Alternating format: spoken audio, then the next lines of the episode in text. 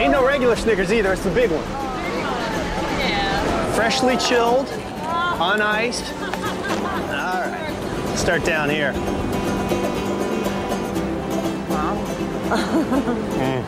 My, uh... Hello and welcome to the Survivor Historians, the best Survivor podcast available in this price range.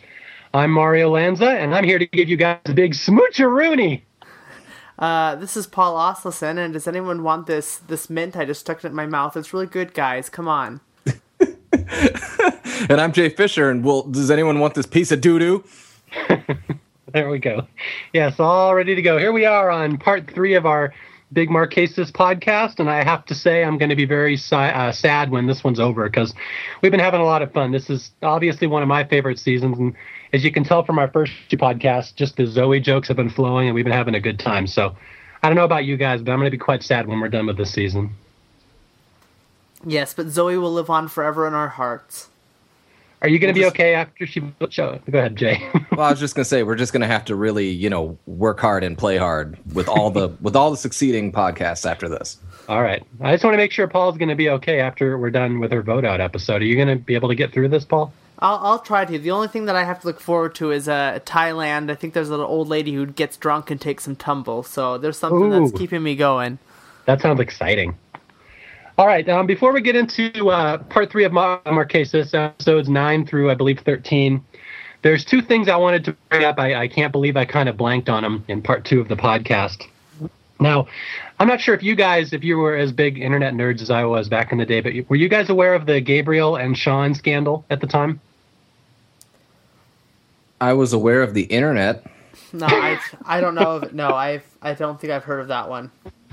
All right, this was actually a really big deal at the time, and this is back in the day when all you know all these people were out there trying to discredit reality TV and saying it was fixed, and you know there was this whole the whole subsection of kind of the media just waiting for Survivor to do something dumb and for like it to come out that it was manipulated or fixed, and so they could kind of get force it off the air. But there was a big one that came out in Marquesas because it was learned around the time of the merge that Gabriel Cade and Sean Rector had worked in the same bar in uh, Los Angeles. I think it was the Belly Bar, I believe. I forget which one, but there was a rumor that they actually knew each other before the season.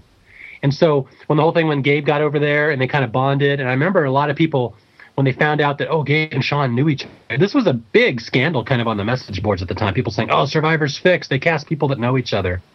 Which now, which is like common knowledge. I mean, Survivor pulls from the same friend group, so I mean, fast forward Yeah. ten years, it's nothing new. But yeah, for the time, I bet that would be pretty shocking. It, it was, and I have to say, it, it came up all over the place. And I remember, yeah, this was it was a big deal on the message boards. People were saying Marquesas is fixed, and they were saying, oh, the follow the Rotu Four should have never happened because there was kind of some insider knowledge that Gabe and Sean bonded, and maybe they shouldn't have bonded. And the only reason I want to bring this up, A, because it was kind of a big deal at the time. This was really dominating kind of the Survivor message boards, the story. In fact, to this day, I bet a lot of people still think that Gabe and Sean knew each other. And I want to bring it up because I actually asked Gabriel about this once in an interview. And Gabriel kind of got pissed about it. He's like, no, Sean and I never met. We worked at that bar, yes, but it was like years or months apart. They never even heard of each other before Survivor. So I just kind of wanted to bring this up because I remember it was a big deal at the time, and, and the true story never really came out. So I just kind of wanted to uh, just credit that whole thing that that you know there was some malfeasance going on in Marquesas because people knew each other. Gabriel and Sean never met before Marquesas. I heard that directly from Gabriel himself. So, what's your take on the issue, Mario? Great expert, Mario. My take is that Gabriel is awesome. Of course. You just you just brought. I mean, you purposely left the story out just so we could open up this whole part three with like you know thirty minutes on Gabriel. guys, I I just like him, guys. No, my take is I believe Gabriel, and I do not believe they actually knew each other. That was actually a well-known bar in Los Angeles where a lot of wannabe actors kind of hung out and worked at the time, and so it's not a coincidence that Gabe and Sean both came from there. In fact, I believe there's other people that came from that bar that ended up on Survivor too. So there's my take on it. I'm glad that it turns out that they didn't know each other because if they had known each other going into a season of Survivor, it, would have just ruined the whole season. I can't ever fathom a Survivor season where players go in perhaps knowing each other, uh, maybe hanging out. Uh, or, or being on like a previous season of Survivor together. I, this is all. I mean, that would just sully the entire game. I, I can't even deal with it. You guys are just baiting me with All Stars. This is killing me. it's well known that I hate All Stars with a passion. I will say nothing good about it, and Jay loves to needle me about it. And it's to the point now where I'm about to go emo and start cutting myself because Jay is getting in my head. Wow, Survivor uh, is a very intense game for those in it and those watching it. it's horrible. All right, so let's get into Marquesas. And uh, right around this, uh, I want to mention right around this point in the season, there's this rumor going around right around this fall of the Rotu 4, maybe even before the fall of the Rotu 4, that oh, Neleh is going to win. You can tell just by watching the episodes. And this is something that was very widely reported at the time. This isn't so much a spoiler as it would be speculation. That if you watch the season, Marquesas, watch how many times there's a shot of the flag from behind. Like you see the Rotu flag, the Soleantu flag, but the camera's always behind it, so the letters always appear backwards. And I swear it happens 20 times throughout the season. And the rumor going around at the time was, well, that means Neleh wins because Neleh's name is Helen backwards, and they mentioned that in the first episode, I think, where her name is her grandmother's name spelled backwards. And so, if you watch the season, pay attention to all those backward flag shots, and just pay and just realize there was a strong uh, undercurrent of people on the message boards at this time believed that Neleh was going to win, and that was the clue right there. That backwards flag was in every episode, and as you see Neleh getting closer and closer to the end, it looked like certain like that was going to be the case. So most people kind of going into the last couple episodes thought Neleh was going to win for that because of that quote unquote spoiler. And I have to say, it kind of pissed me off at the time because it was like that's the closest thing to a spoiler you'd actually seen on Survivor. They're giving away the winner, and I, I was like happiest guy in the world when it turned out Neleh lost the vote, just because it dashed all this speculation that that flag thing was given away that Neleh was the winner. Did you guys follow that flag stuff when it came out at the time? Uh, I had heard about it afterwards, but I was uh, I was not uh, on the internet at that time. I think I think I probably had restrictions about what time I could be on the computer. I probably had my mom, had to have my mom over my shoulder. So no, I, I don't have any rec- rec- uh, recollection of that. He had a he had precious he had precious time of the day, Mario. You know, he only had so much in the day, and it's like, do I go and dial up to the internet and look up Survivor rumors, or do I pet my Tamagotchi? I don't know what that means. All right. But Jay, did you hear about the flag stuff when it was going on at the time? I have heard about the flags. I heard about it at the time. I wasn't a huge internet nerd, so some things when you say, "Yeah, there was this nerdy thing on the internet," I will say, "Yeah, I knew that." And there are some things where I'll say I had no idea, like the Gabe Sean rumor, no idea. But the Neleh wins because the the flags are backwards. Um, I did hear that one. Have we talked about the big V as well? We haven't. In. Go ahead. Yeah, go ahead and talk about that one. Well, there was the other one too, and this was a more hindsight 2020. It wasn't as big as the Neleh backwards flag rumor, but uh, you know, at the end of the intro, Survivor Marquesas, you know, uh, when you see the logo of Survivor, it kind of zooms in, and the V in Survivor right in the middle is very prominent in the screen, and everyone kind of looked at that and said, "Oh, look, the V is really huge. Does that stand for Vecepia? Is that a is that a spoiler?" Yeah, I no, know. I do remember that. Yeah, that was again. There's all sorts of the speculation slash spoilers going around throughout the seasons back in the day, and yeah, you'd hear the V wins because of the the uh, the can, the can, canteen, I believe it was, and then the Neleh backwards flag. And I'm always wondered why all those black backwards flag shots are in the episodes. Do you guys have any theory? I mean, it could just be because the season was kind of backwards. It didn't follow the pattern of the traditional seasons where like the dominant characters won or dominant alliance won. So I'm curious. Do you think there was any reason all those backward flag shots were in the episodes? We saw them working a lot. We saw them eating the food that they cooked. And on Maraamu before the merge, they had all those the, the food before the merge and the backwards flag. They weren't predicting Neleh's victory. They were predicting Helen Glover on Survivor Thailand come and be awesome and talk about food a lot. Ah, uh, and, no? and, yet you think no, no oh. I don't know. Maybe maybe they were predicting that Helen wins too, and then they fucked us over twice. Yeah, well, maybe that too. Well, just looking at them, you know, if you look at them backwards, it kind of looks like some writing that you know you don't know. Maybe something from Africa, and you just think of Africa things like Sean and V, and and maybe uh maybe that was the sign that that V was the winner. Callback reference, very, very nice, good. very nice. The uh, the young Paul Asleson with the joke callback joke. I'm trying. All right, let's get into the episodes here. Um, unfortunately, we have a ton to talk about on this podcast, and I want to talk about Vecepia a lot. So we're going to kind of condense the next three episodes because really all they are are you know, the rest of the Rotu Four getting voted off after John. You had John, then you had Zoe, then you had uh, Tammy, and then you had the General. I mean, uh, there wasn't really a whole lot of interesting strategy or gameplay, if I'm correct. Is that right? Yeah, I mean, as far as the whole direction of the game, I think there's some main things we can highlight here, some special moments, some rewards, even some changing of opinions. I think one thing that we definitely are going to have to touch on here is how, you know, we see kind of, you know, how the perception of Neleh really changes, especially among people within our own alliance, you know, V and Sean and stuff. But from a from a game, you know, from just strictly looking at the strategy, it's a pagonging of the three last members of this alliance. So I, we'll, we'll dive a little deeper into these episodes, but I mean, there's not the need to go into each separate episode and look at the strategy behind it because the strategy is pretty clear. This new five person alliance sticks together to the final five. Then things get really juicy when you get down there. But I mean, the steps getting there is pretty basic. We eliminate Zoe, we eliminate Tammy, we eliminate the general. Yeah, it's The funny. I'm going. part- well, the Go ahead. saddest part is that we eliminate Zoe with stilts. Yes, please talk about that. I know Paul has been ramping up all week to talk about the fall of Zoe. So Okay, I'll lead us through the fall of Zoe because the, the, actually the whole episode, the fall of Zoe, is actually there's some really magical moments that I do think we need to touch on. One one a great thing is how this episode opens up is we see Tammy and and General just kind of bitter about you know John really screwed us over. Now we're in this horrible spot. And um, they're kind of like, you know, I wonder where Zoe's head is in all this. And then Tammy has this great series of confessionals where she says, you know, I, I pulled Zoe aside and I wanted to tell her, you know, like it was nice, you know, when when we were in an alliance. And then uh, Zoe's response to that was, well, it was a it was a pretty loose friendship. and then Tammy just kind of looks at her, and then and then Zoe says, you know, do you uh, do you want to know how it really was from the beginning? I didn't really dig you. I didn't really dig the way your eyes were, your whole presentation, and uh, pretty much shoots uh, you know Tammy down. Tammy says, "Okay, if you want to play your game now, I'll shut up, but you can't deny it. Say we weren't an alliance." And uh, you know, Zoe says she didn't come out here for a bunch of bullshit, so just pretty much drop it, Tammy. I'm not on your side anymore. And then just leads into the rest of the episode of Zoe, you know, trying to make jewelry, sucking up to people, and Tammy being annoyed, and and uh, Tammy kicking Zoe's ass, out, uh, you know, playing stilts and whatnot. So it's just kind of a great downfall fall of Zoe, who tries to completely distance herself from any kind of alliance or friendship, if you will. But in the end, she gets voted off anyway. So it is kind of a great ending to uh, Marquesas' star. Well, then, of course, we have the very insightful quote from Tammy where she says, Zoe's a bitch. oh yeah, I have changed my opinion on Zoe. Zoe's a bitch.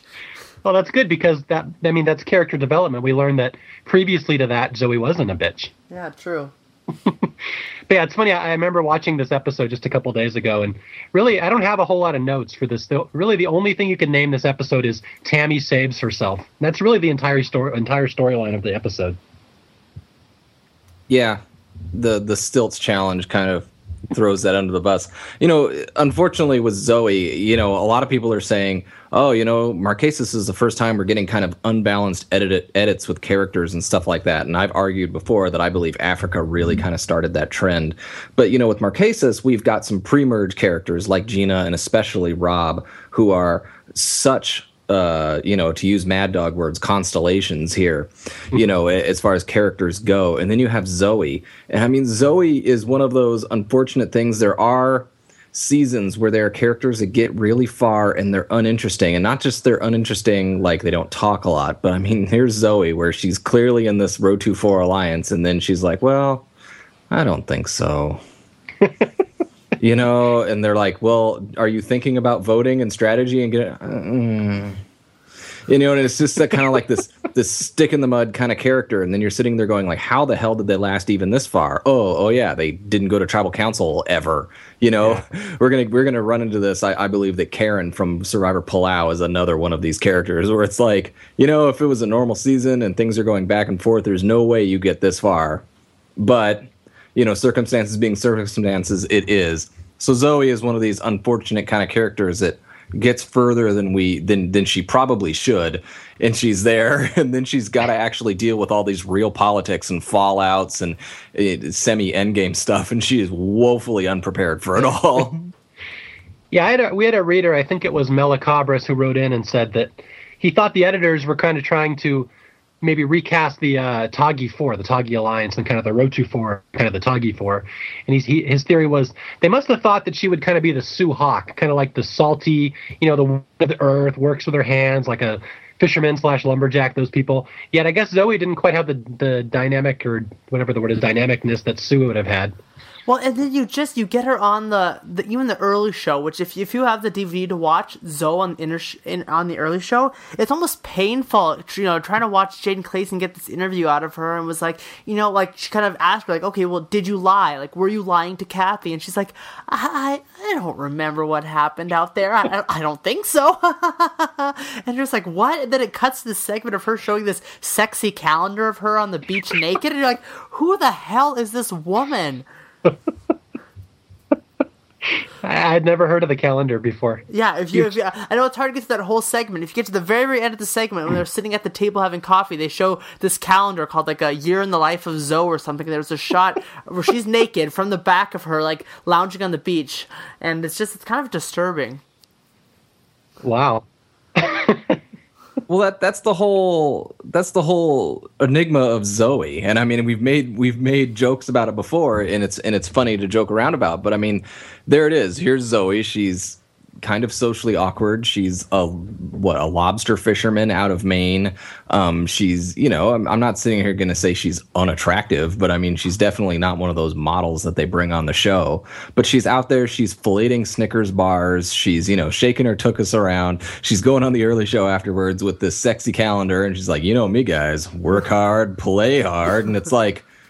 This, this lady lives in innuendo and yet it's just it it's mind boggling when you think about And it. shocking, she had never seen the show before.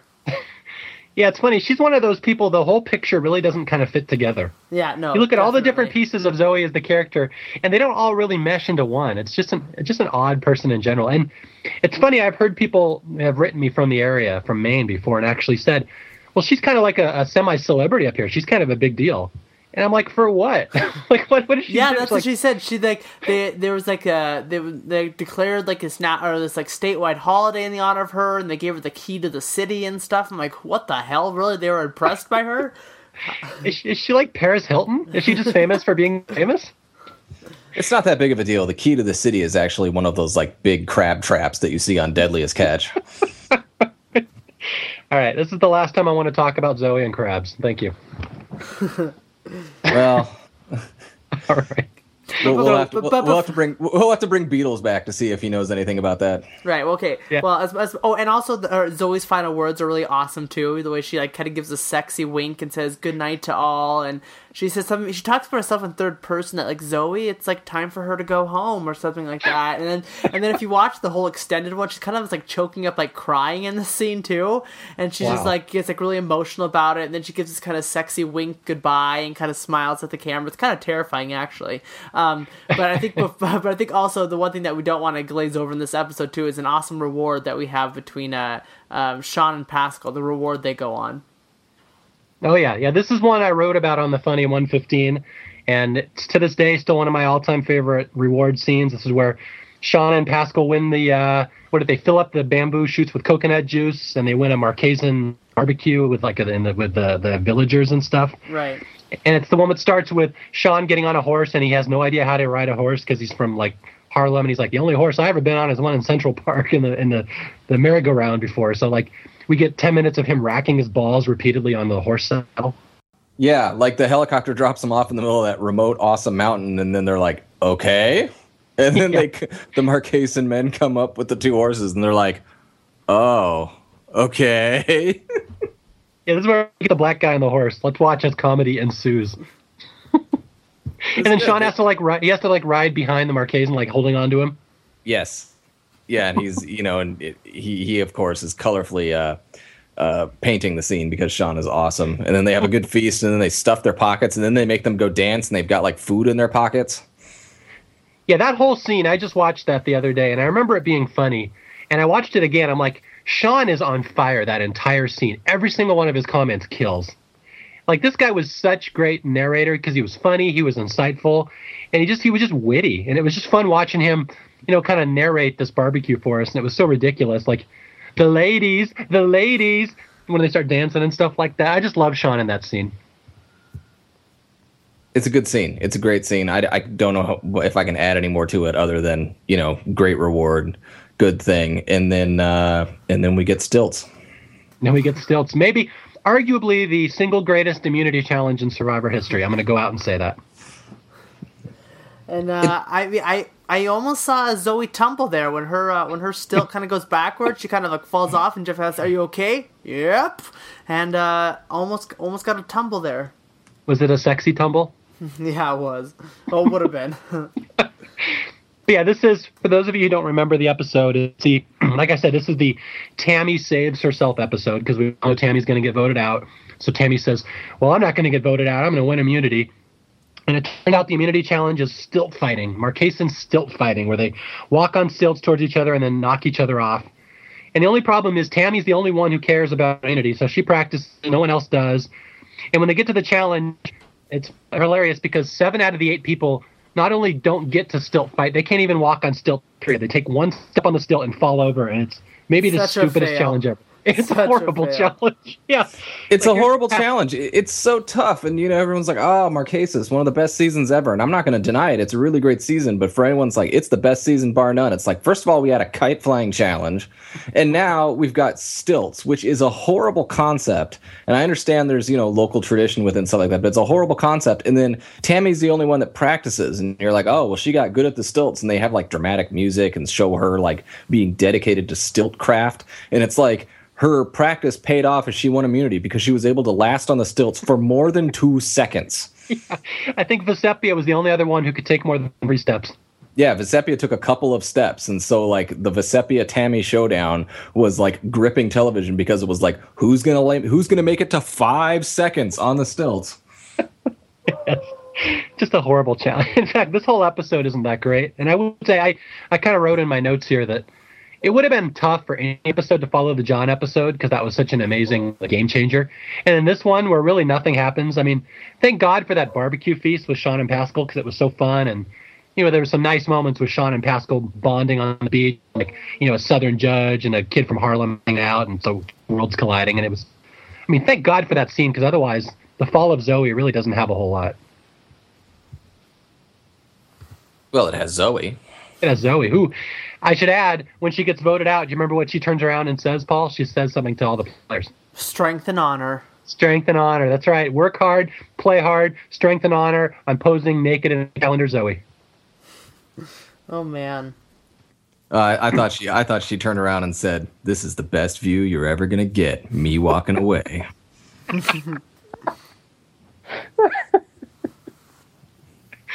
I'm sad to say this may be the, all we have to say about Zoe. Is this really the end of Zoe and the Historians podcast, guys? No, no, no. We've got final tribal council. Okay, good. Thank God. All right, so with Zoe out of the game as the second juror, we go into the next episode, which, if I believe, is the just like last episode was the Tammy saves herself episode. This is the Robert saves himself episode. You can see this little pattern developing.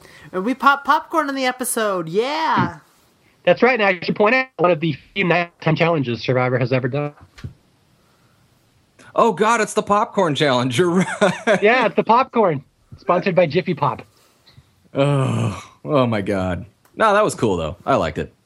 But I mean, seriously, here we go. This is the campfire parlor games. We've had kite flying, we've had stilts, and now we have make a fire so that you can pop popcorn. Yeah, let's see. I'm going through my notes here for this episode. This is the one. Uh, let's see. This Vecepia's birthday. No one cares. It wasn't really interesting. I even wrote in my notes. There's not a whole lot going on in this in this season right now, so it's all basically character scenes and camp scenes, which is cool, but it doesn't really develop the season any. It's just, I mean, I'm glad they have those character scenes, but I have nothing to say about them. Right, and that's just you know leading up to this reward challenge, and you know they kind of set this up as V's birthday, and that kind of gives Sean the perfect example to kind of you know kind of you know diss Neleh a little bit more about how she shouldn't be shouldn't have been picked to go on this reward. It really should have been Vecepia because it was her birthday. Yeah, that's uh, and if if the audience had cared more about Ves- Vecepia, I can see that scene might have gotten more play. But no one really was a big Vecepia fan, so yeah. Sean's like, "Well, it's V's birthday. You should take her." I'm like, "All right, whatever. Thanks, Sean." I was By the totally way- floored that I was totally floored that Pascal won the challenge. By the way, it was like like drag a huge ass rock, and it was like you know the 50 pound, you know, withering away judge, you know, who's older than everybody else, like, com- but with their ages combined, like, kick their all their asses. Yeah, I love that he outmuscles the general in carrying a rock back to shore. Exactly. Although I love that scene where you know they dive down, which I should point out again, Vecepia and Sean can't swim, smashing stereotypes as always. V just gives up on the first time. Yeah, she actually Sean actually outlasts somebody, and Sean can't swim. Yep. So they get to part two. They have to carry that rock into shore, and you got the great scene where inexplicably Pascal gets superpowers. He gets bitten by a radioactive spider or something, and all of a sudden he's strong. And he's like bending over real low and just sprinting underwater with this rock. And he looks like. Have you ever seen those lizards that can run across the water, the surface of the water? That's exactly what Pascal looks like in that scene. It makes me laugh every time. It just comes Yeah. out of nowhere. Pascal was like, you know, he sat out of challenges for Rotu when they had like paddling challenges and stuff, and you know, never have you ever seen him as a strong challenge competitor, and then he just kicks everyone's ass. Not even close. He wins by like like 30 minutes. He beats Robert, he beats Tammy, he beats Kathy. Yeah, I mean, it's thank God work hard, play hard. Zoe wasn't there because I don't know if he could have got past her. Because we would love to see uh, Zoe sprawled out on the deck of that yacht. yes. All right, so Pascal wins. he gets to go on the uh, cruise ship reward where they have the night on the fancy cruise ship, and of course he gets to take someone. He takes Neleh, and they go, and this leads to, of course, uh, one of my all-time favorite Survivor moments coming up: the chewed mint. Although, was was there anything that happens on the cruise ship before that, aside from Neleh? that- yeah, aside from Neleh saying "Oh my heck" every thirty seconds. The only thing that really makes me weird is it's it's happened before. It's happened in in in uh, Australia and other things. It always seems like a lot of times whenever they get these food rewards, where they go on a yacht or they get to go somewhere, you know, somewhere other than the tribal feast, where they don't really get uh, uh, food that's more like you know normal kind of resort food or something like that. They always go frickin' bananas over the bread. The bread, gotta love Everyone- the carbs. Yeah, they're just like, oh my god, bread, or oh my god, rolls, oh bread, and it's like you're gonna get like roast chicken and like a total like bangerang feast from Hook coming out, but they just want to sit there and go like, oh the bread and butter. It's like, really? Oh, But no, okay. no, no wine for uh, for Pascal and Neleh. Yeah, no, nobody, neither one drinks. By the way, Jay, your comment about everyone loving bread, it just makes me think how hilarious it would be when Amber Brkich walks into Panera. Oh, oh my god! Oh my God. Sourdough! All right, so yeah, Neleh and Pascal, they go, and they get their food, they come back to camp, and really, this is even though I'm, we're kind of writing off this episode as not being important. This is an important one in the storytelling of the season because up to this point, Neleh has not really had a character other than being sweet. And man, does her edit take a hit in this episode. I mean, the editor just brutalized for the entire last 30 minutes of this episode. Yeah, I mean the episode title is called "The Princess." Yeah, and it's funny. That's it's like they knew Vecepia was going to be their winner, and they knew they had to kind of find a way to sell it to the audience. And they could probably tell at this point, the producers could tell, you know, Vecepia is not really a fan favorite. No one cares. So they kind of have to make Neleh take a little bit of a hit to explain why she loses.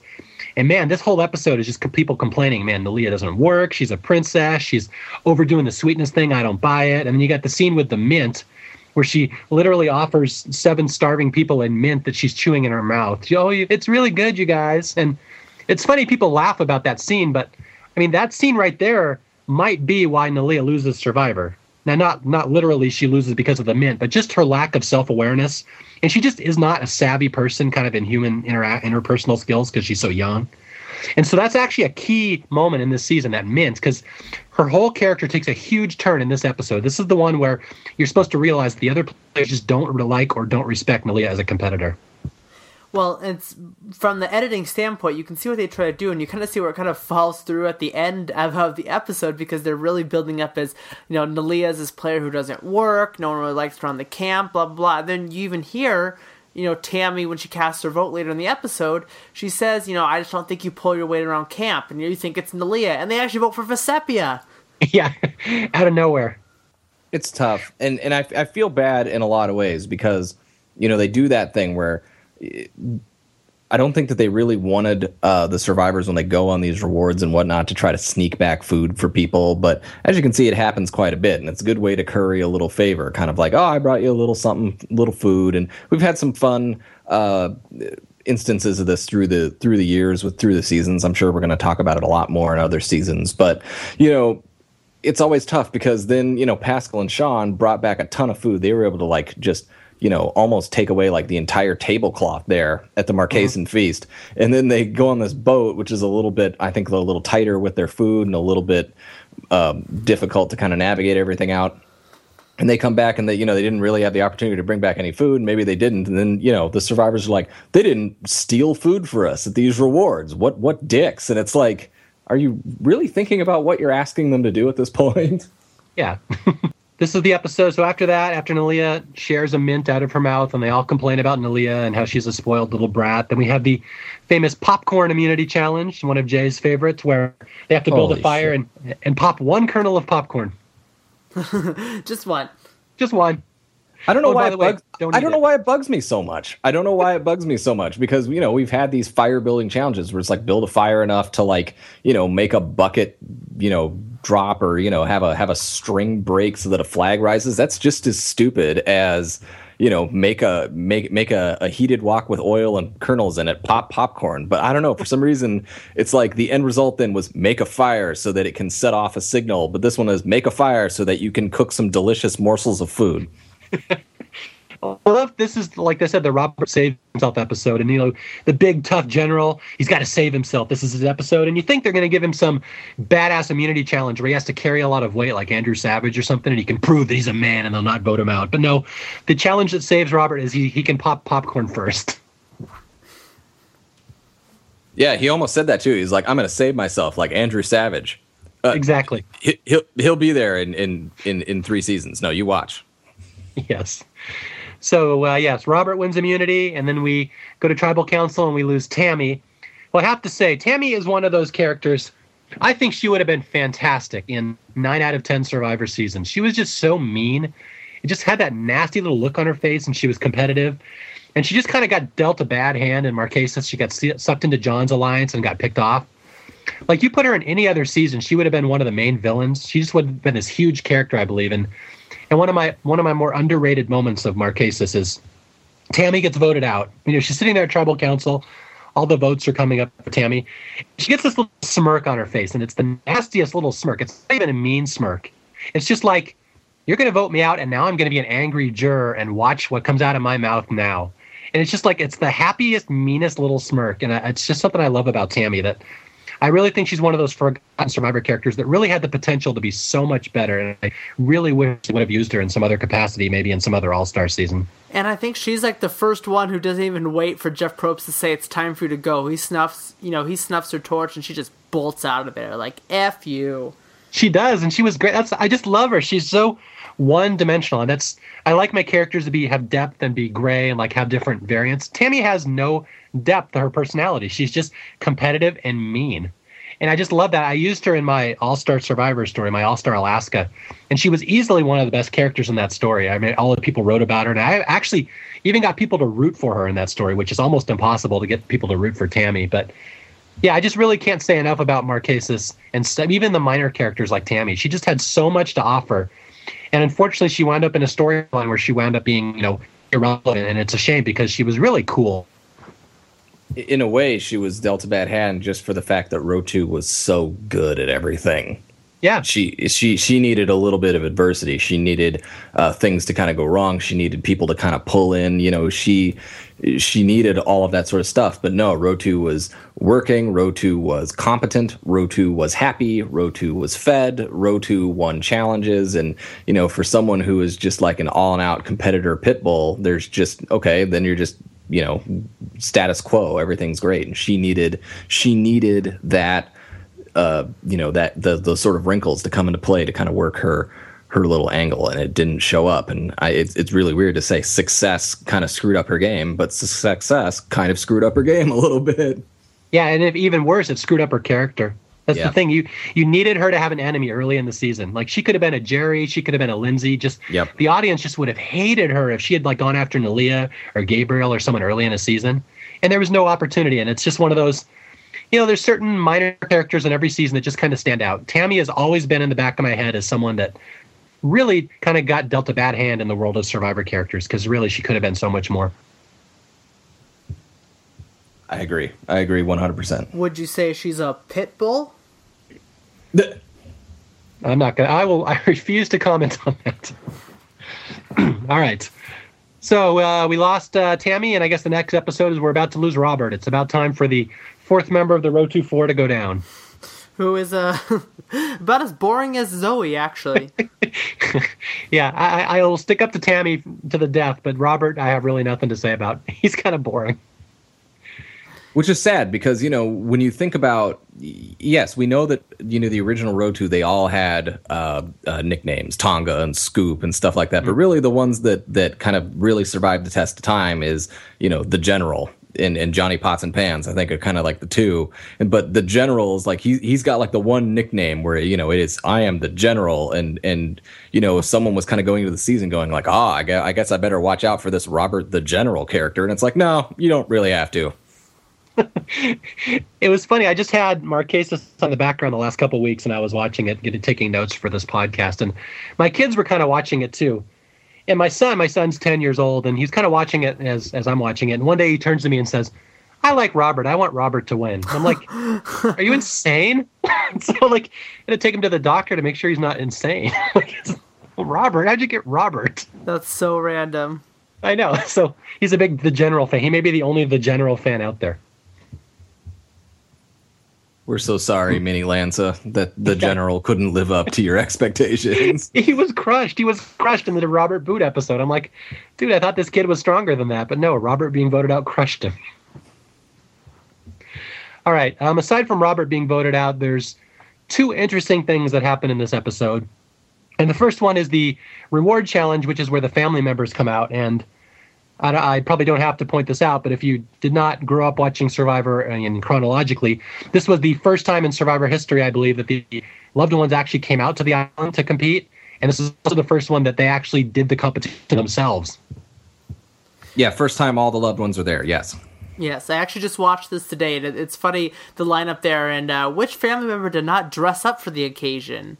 Uh, Robert's sister. if you go and look at the lineup, they all, I mean, are like are dressed prize, and she's just wearing these like sweatpants and oversized T-shirt, and like you knew you were going to be on TV, Diana. Can we put something a little bit d- better together here? I mean, look at Neleh's mom. She wore some cute overalls for the event. What I remember about that challenge is Neleh's mom comes out first. And she, what'd she say? Like, you go, girl, you, You keep go." fighting. Something like that. And like, I love that Neleh's mom is loud and annoying too. And she also has long hair. It just fits. and then, like, don't all the loved ones come out and they all yell something encouraging? Like, you go or you stay strong out there. It's like, were they re- contractually required to say something inspirational on the way out? Mark Burnett had a little pep talk with him. Okay, all right. What's your what's your catch line going to be? yes. Which is sad because because uh, maybe they had to do that scene over again because maybe they all came out and went, well, where the fuck is Zoe? yes. What, And was- oh my god, I just realized biggest injustice in the history of Survivor. We didn't see Zoe's loved one. Oh, my, my gosh. God. I just like want to quit now. Can you imagine? Paul's walking off the podcast. He just stormed out. I just I've never thought about that before. Zoe and her loved one. I don't care who it is. Whoever would be a loved one of Zoe, probably would be the photographer to her calendar. Yeah, I was, I was just gonna say Oh. it's her photographer. He comes out with like a like a like a Nikon and a, and a and a thing of oil and says, "Are we ready to shoot now?" No, it's going to be like Coach, the assistant lobster fisherman comes out. His his little uh, if the photographer came out, the the catchphrase he would yell out would be "Say cheese." Turn around, work it, work that angle, work that hot stuff. oh no. My sexy even little of- lobster. That's it. We have calendars to sell. All right, boys, I'm going to show you my lobster. All right, I think we're done. Let's get stop. See, we'll never All be done with Zoe. so, yeah. But uh, what I remember about that challenge is, aside from being historic and just kind of a fun challenge, but it's got that moment where Sean's brother has to like randomly eliminate one of the other loved ones, and they're not allowed to talk to the players. So like the loved ones have no idea who gets along with who. And it's got the great scene where Sean's brother's like, "Who do I eliminate?" And Sean just kind of raises his hand, like, "I can't tell you." Like I, and then Sean throws up, or his brother throws up his hat and, and takes out Vecepia's uh, fiance or husband. I forget if they were married yet, but he takes out Leander. So like Sean's loved one takes out Vecepia's loved one, which is just tragic if you think about it. Apparently not. It's just tragic. I'm crying about it. Okay. Casual Paschal type racism is chilling, Paul. And Paschal Well, I and his I was hot just like- wife. Yeah, Paschal's got like a trophy wife. How'd that happen? Must be all that running underwater carrying rocks. You know, she's attracted to the athletes. She has a lizard fetish. yes. So anyway, uh, Kathy's son Patrick wins the challenge, and I love the scene where Patrick wins and Kathy comes screaming at him and starts doing Kathy things. And I remember watching that scene and laughing, and I'm telling my wife, I'm like, I don't want Kathy to be my mom.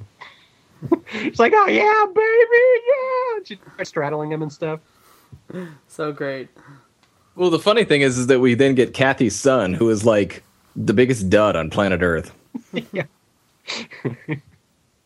Yeah, he comes out. He's not interesting. He has no inflection or personality in his voice. And I, I hate that we're talking crap about loved ones now, but he kind of is. He's kind of boring. And that whole scene where he lives there at camp is really not interesting. And unfortunately, it's probably the case where Kathy herself is so dynamic and loud and you know charismatic, and she's such a Type A that her son probably is not because he's not allowed to because she takes up so much energy in her room at all times. And so, unfortunately, that's kind of the scene where you got Kathy and her son back at camp, and really nothing interesting happens. Last I recall.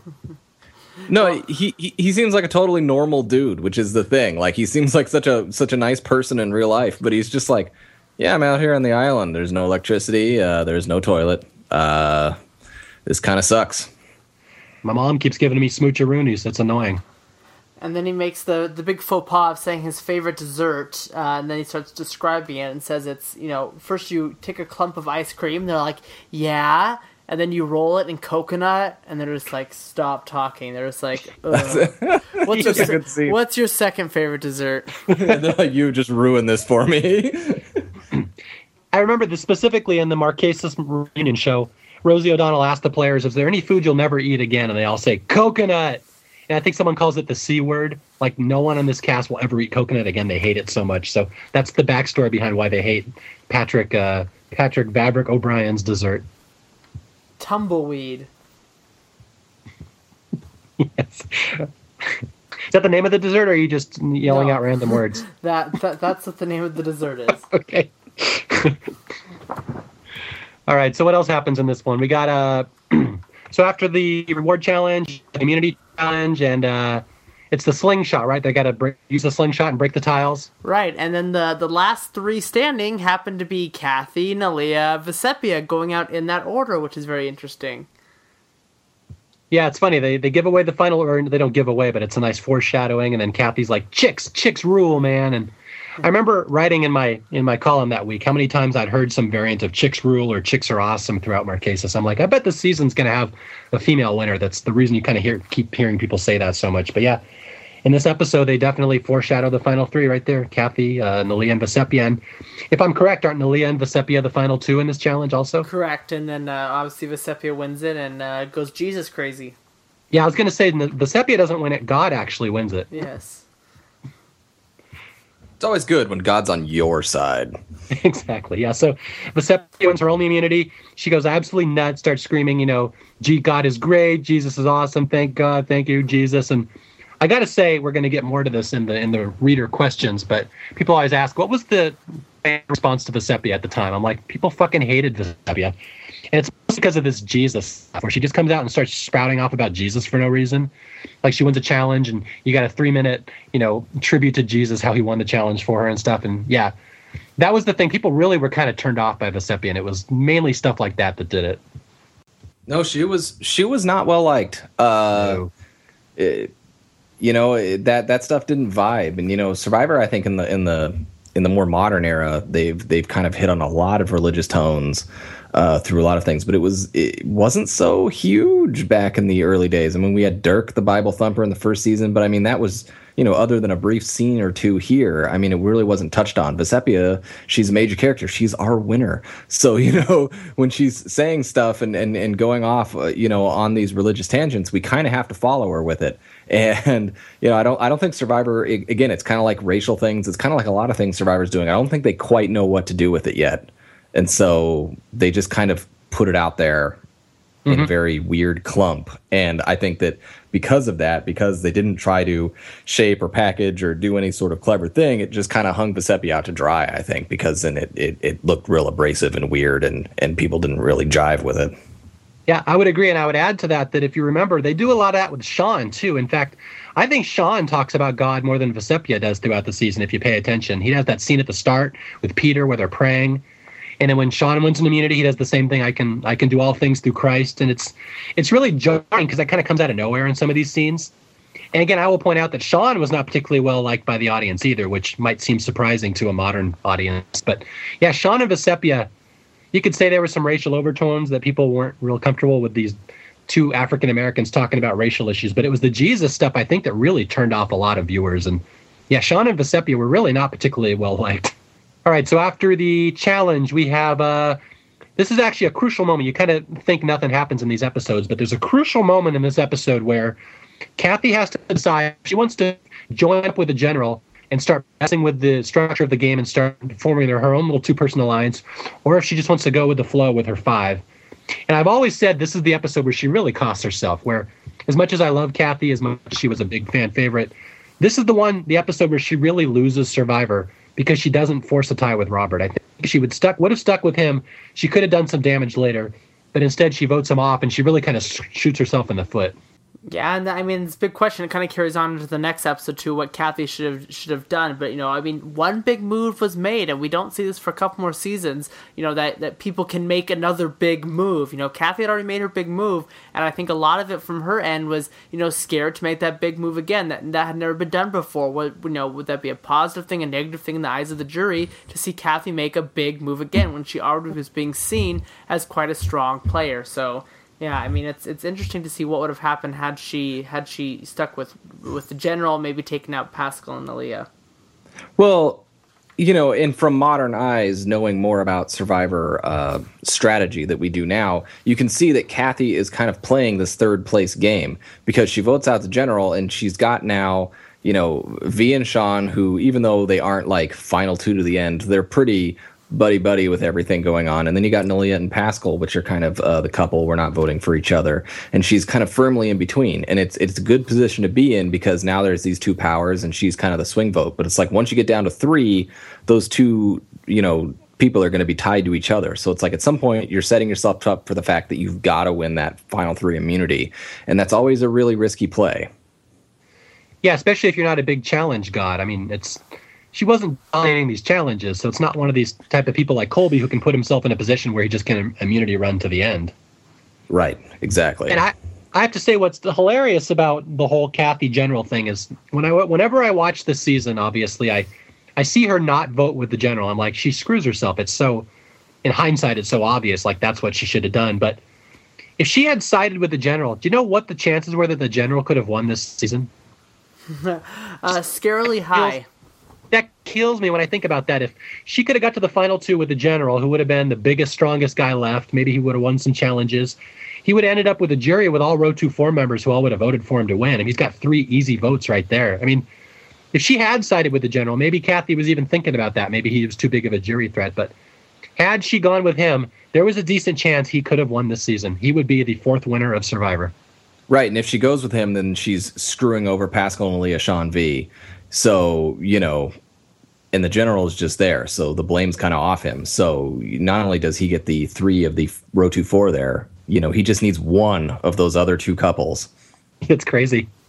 Yeah, the one, especially Marquesas, are just mind-boggling. Like, can you imagine if Robert DeCanio is listed among the Survivor legends and he would have made Survivor All Stars? well, hopefully, we would have gotten a little bit of a different story. Maybe we would have found something more interesting about him. But I mean, I, yeah, I don't know. I know my my son would have had a much happier life. I will say that. All right, so we lose the general who happily ended up being insignificant in the Survivor universe, other than once yelling at me at a porta potty. But I think I told that story already.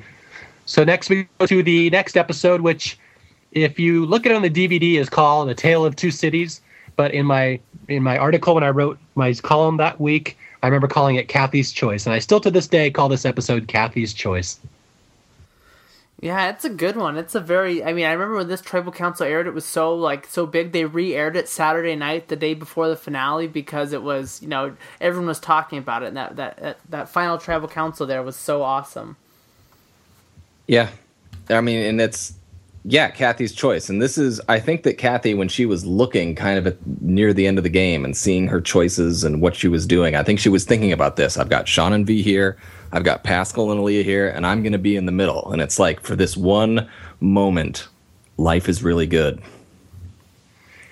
Yeah, there's there's a lot going on in this episode. You got Kathy kind of stuck in the middle. You got the race wars, which really kind of come out of nowhere in this scene in the episode where I think is talking at night where everyone assumes that Sean and her and her are together, and then Neleh and Paschal get mad about that, and and Paschal says something again which was very uncomfortable, which was uh, what does he say? I have it written in my notes here.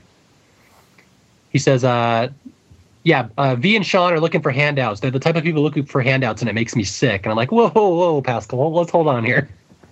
And Neleh kind of says something like that too, which is really inadvertent. She says, I just watched this. I'm trying to remember what her wording was. She says, uh, V is bringing race into this, and that has not been a part of anything at all. People like that always do this, or something like that. Like, whoa. It's just this episode is particularly uncomfortable to watch because there's a lot of stuff going on, and it's really on both sides. It's not any one person is kind of at fault, but it's just there's a lot of miscommunication, a lot of mistrust, and it's just really a kind of a nasty episode.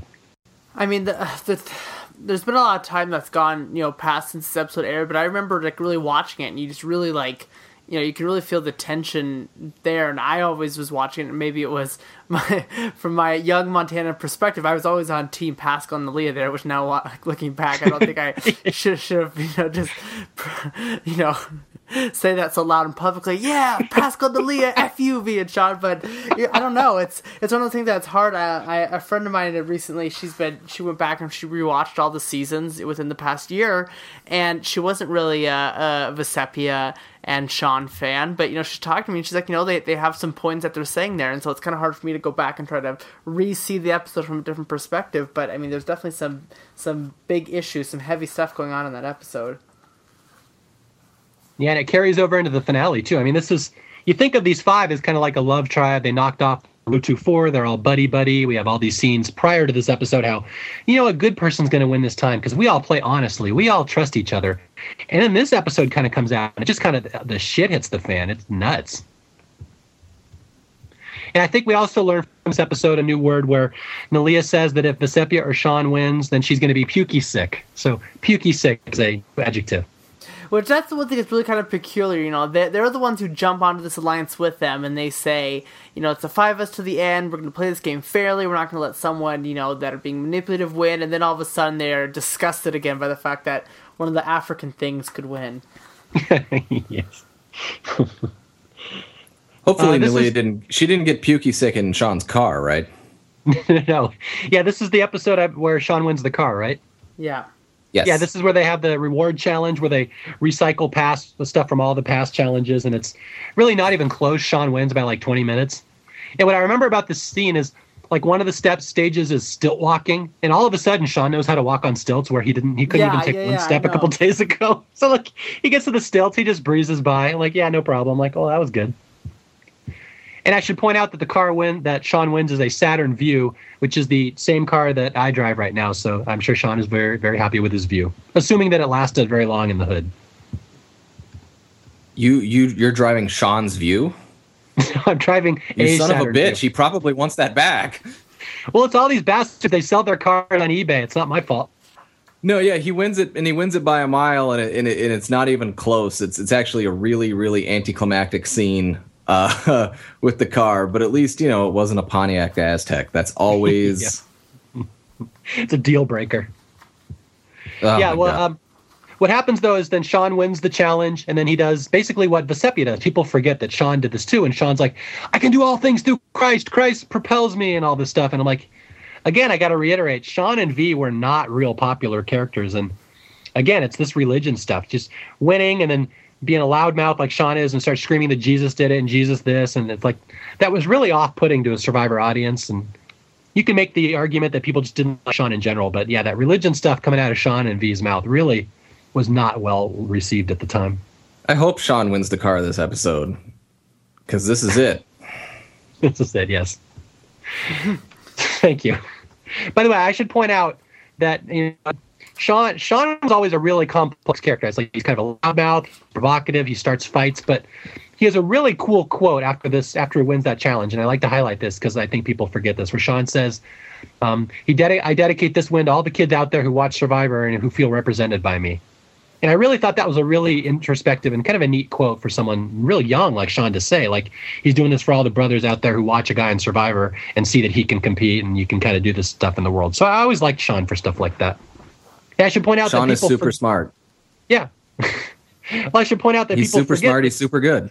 he's super good. But uh, people forget that he was like the number one teacher in America at one point. He was like, or in California, I forget, I forget, but he was like, he's like a nationally acclaimed teacher. He's really good with kids and stuff. So people kind of don't remember that about him.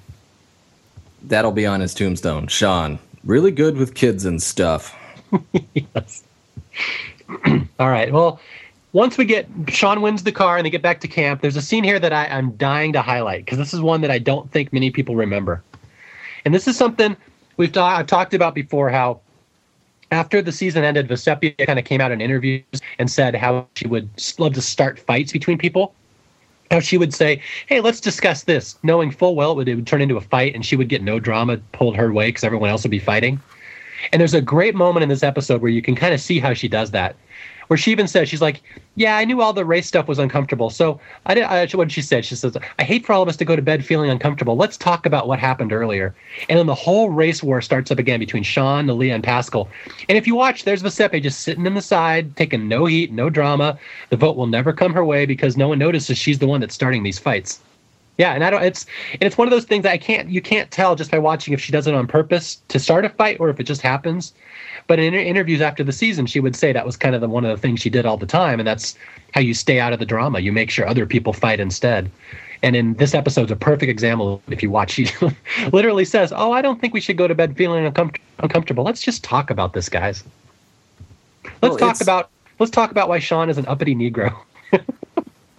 Well, it, this is this is pot stirring at its finest, you know, and and we get people who try to, you know, their strategy is to be a pot stirrer, you know, to kind of get everything, you know, to be that fly in the ointment in a way. But you know, the best way to do it is how Vecepia is doing it. Sandra does something very very similar and and super effective as well. Then you get people like Russell Hantz who are stirring the pot very overtly and doesn't work out as well. So I mean, this is how you do it. This is how you stir the pot and remain on the sidelines. Yeah, Vecepia is, I mean, she is the master at that. And this is really kind of a lesson to anybody who wants to go on Survivor and just stir stuff up. Spend the first couple days getting everyone to trust you. Be the voice of reason. Be the, you know, the negotiator, the person who calms everyone down. And then when you see fights, you've already established that they can trust you and that you are thinking of the best, the good of the group. You could just kind of start this, lead it. It's a discussion. Hey, let's sit around the campfire and just discuss what went wrong today. And you know full well where it's going to go. And Vecepia, I mean, there's never been, she's never had an equal in that regard. Nobody does this as well as she does.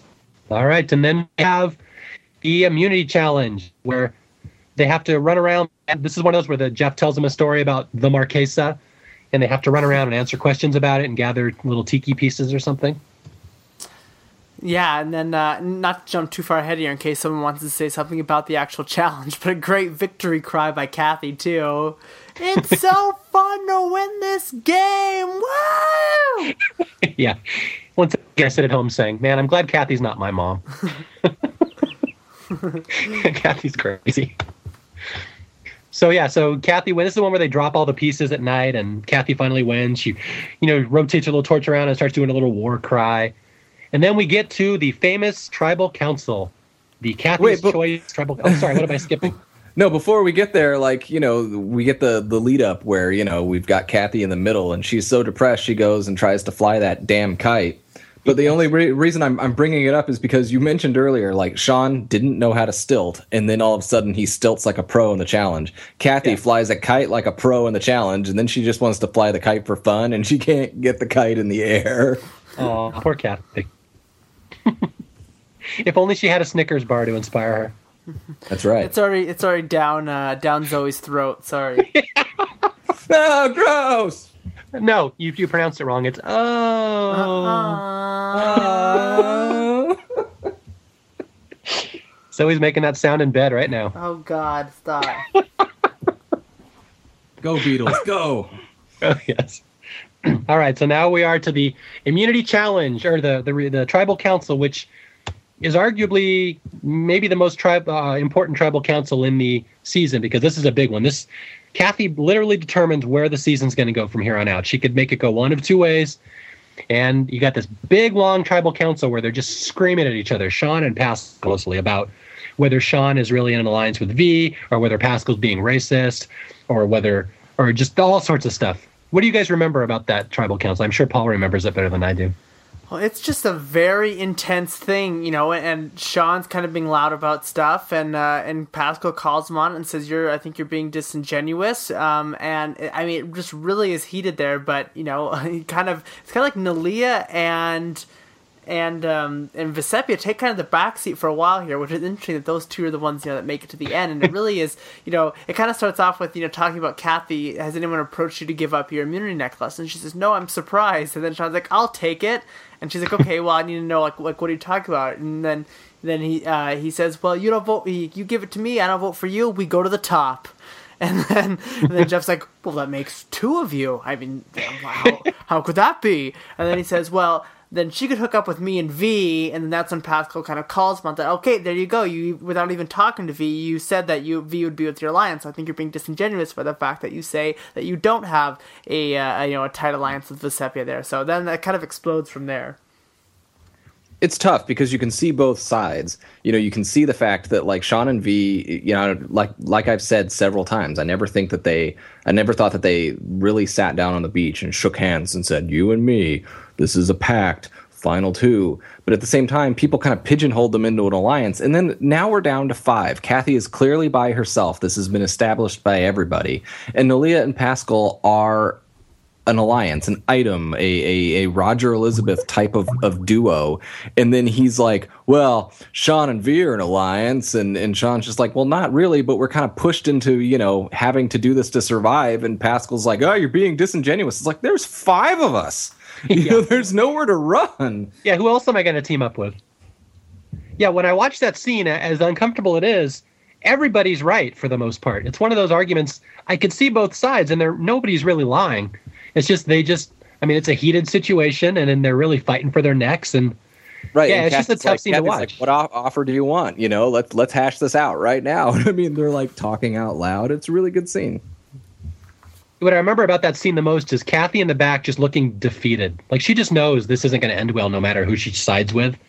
And really, from this point out, she's just kind of broken the rest of the season. If you watch her, like it, this this whole tribal council just rips her heart out because it's so vicious and so nasty and so pukey sick, I guess would be the right word. yeah, you could say pukey sick. All right, yeah. No, uh, by saying that, Paul, I think you were disingenuous. okay, fair enough. All right, well, this... and I, th- I think that was disingenuous too. yeah, but I think it was. Is this a race you... again, Mario? you dick. All well, right. I think that I think that in a way, like I said, I think that Kathy was really thinking of getting to the final five, you know, getting to be in between these two pairs, you know, and kind of being that swing and then, you know, seeing what can what can lie from there. But I think this tribal council really solidified the bond, not necessarily the alliance, but the bond that Paschal and Neleh and Sean and Vecepia had uh, with each other. And you know, then then you're the fifth and you're like, Yay, we, I'm in the middle, I can break things open. And then you see that those two are like super tight and you're like, Oh, it doesn't matter. At this point, yeah, these two, screwed. you know, you're screwed, you know, and it's like it's all fun and games, and then you get there, and then it's just games. Yeah, that's the thing. I mean, you can see Kathy's winning move. She obviously went with Paschal and Neleh. She probably thought in her head, well, then I'm going to side with the next vote, and we got to take out one of them. So that was clearly kind of her thought process. She could get one of Sean and V, she could get one of Paschal and Neleh, but it was a really risky situation. And yeah, it was. I mean, she unfortunately, she had really no one to blame but herself because she should have stuck with Robert the episode before. But yeah, she was stuck in this situation now, and it was just tough. And then, then she votes out Sean, which just broke my heart. Well, I mean, also just just to back up here for a second, also probably from Kathy's perspective, I would think. I mean, I think she's assuming that the final challenges are not going to include picking up a rock and running along the ocean floor. So she's yeah. probably going to assume I'm rather going to face off against Neleh and Paschal in the final three to win that last challenge rather than Sean and Vecepia, who both have been kind of on somewhat of a winning streak lately. And um, and yeah, that's all I have to say. And, and then we lose Sean. Yeah, And that kills me. You're sad. I really, to this day, I really am not that sad. I mean, Sean can be funny, but he really does annoy me.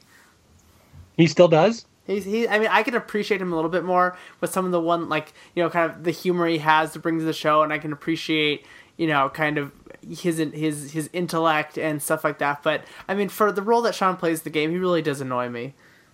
Oh, Paul, you're killing me, breaking my heart, Paul. But I was good. I kept it pretty much under wraps this whole time. I mean, whatever, Sean. I mean, he, he brings a he brings a lot of life to the show, so I can't fault him there. But do I like him that much? No. Yeah, see, the, most people did not like him at the time, and I wasn't a big Sean fan at the time. I thought he was kind of a loudmouth. But in retrospect, when I watched this episode, these episodes, I'm like, this guy could have been a big a Survivor legend as Boston Rob, and to steal a quote from Sean, really, all he never got was nature and opportunity. Like he only got the one chance. But he's, I mean, every scene he's in is just interesting. Even if you don't like him, he's loud, he's thought provoking, he'll bring up something interesting. But every so often, he'll pull out this really wise quote that you don't expect from like a little 20, I think he was like 23 or 24 at the time. And then even when he gets voted out, his final words are like, I'm just a humble young man trying to find his place in this world. I'm like, that's some pretty profound final words from someone who's such a loudmouth like Sean. I, I really like the guy. It's one of those guys I never thought has gotten enough credit in Survivor history. Well, if he didn't have to, you know, stand up there right next to Zoe, I think we maybe would appreciate him more. yes. Paul doesn't About you, see Jay? any reason. He well, Paul doesn't see any reason other than personality as to why to like Sean. yes. what about you, Jay? Where are you, are you are you Team Mario or are you Team Paul on this one? Oh snap! Well, I'm going to be against you, Mario, on a bunch of things down the road, but on this one, I am with you. I love Sean. I liked him at the time, um, but I'm not going to sit here and say like, oh, I, I I loved him and was rooting for him. I mean, he was annoying. He was over the top, and you know, t- when he left the game, I wasn't sad game wise. I was like, oh, good. Sean's not there. But at the same time, Sean is money. And, you know, he would say mm-hmm. funny stuff all the time. And I was kind of glad. I mean, he went home and I felt like he went home at the right time because Yeah. the next episode was going to be the finale. So I'm like, ooh, he's going to have a good final tribal council, like something, I thought.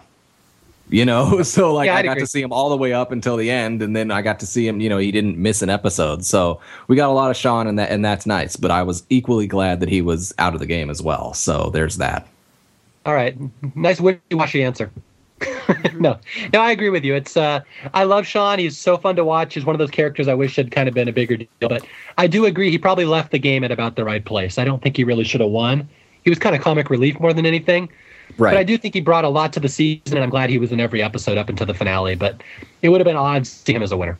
Well, I'll defend my answer. I think I don't think it's wishy washy because I, I, for people to like basically say, "Oh my God, I love Sean. Sean is the greatest, per, you know, character in Survivor Marquesas." They're clearly rewatching the season because that didn't Yeah. happen at the time.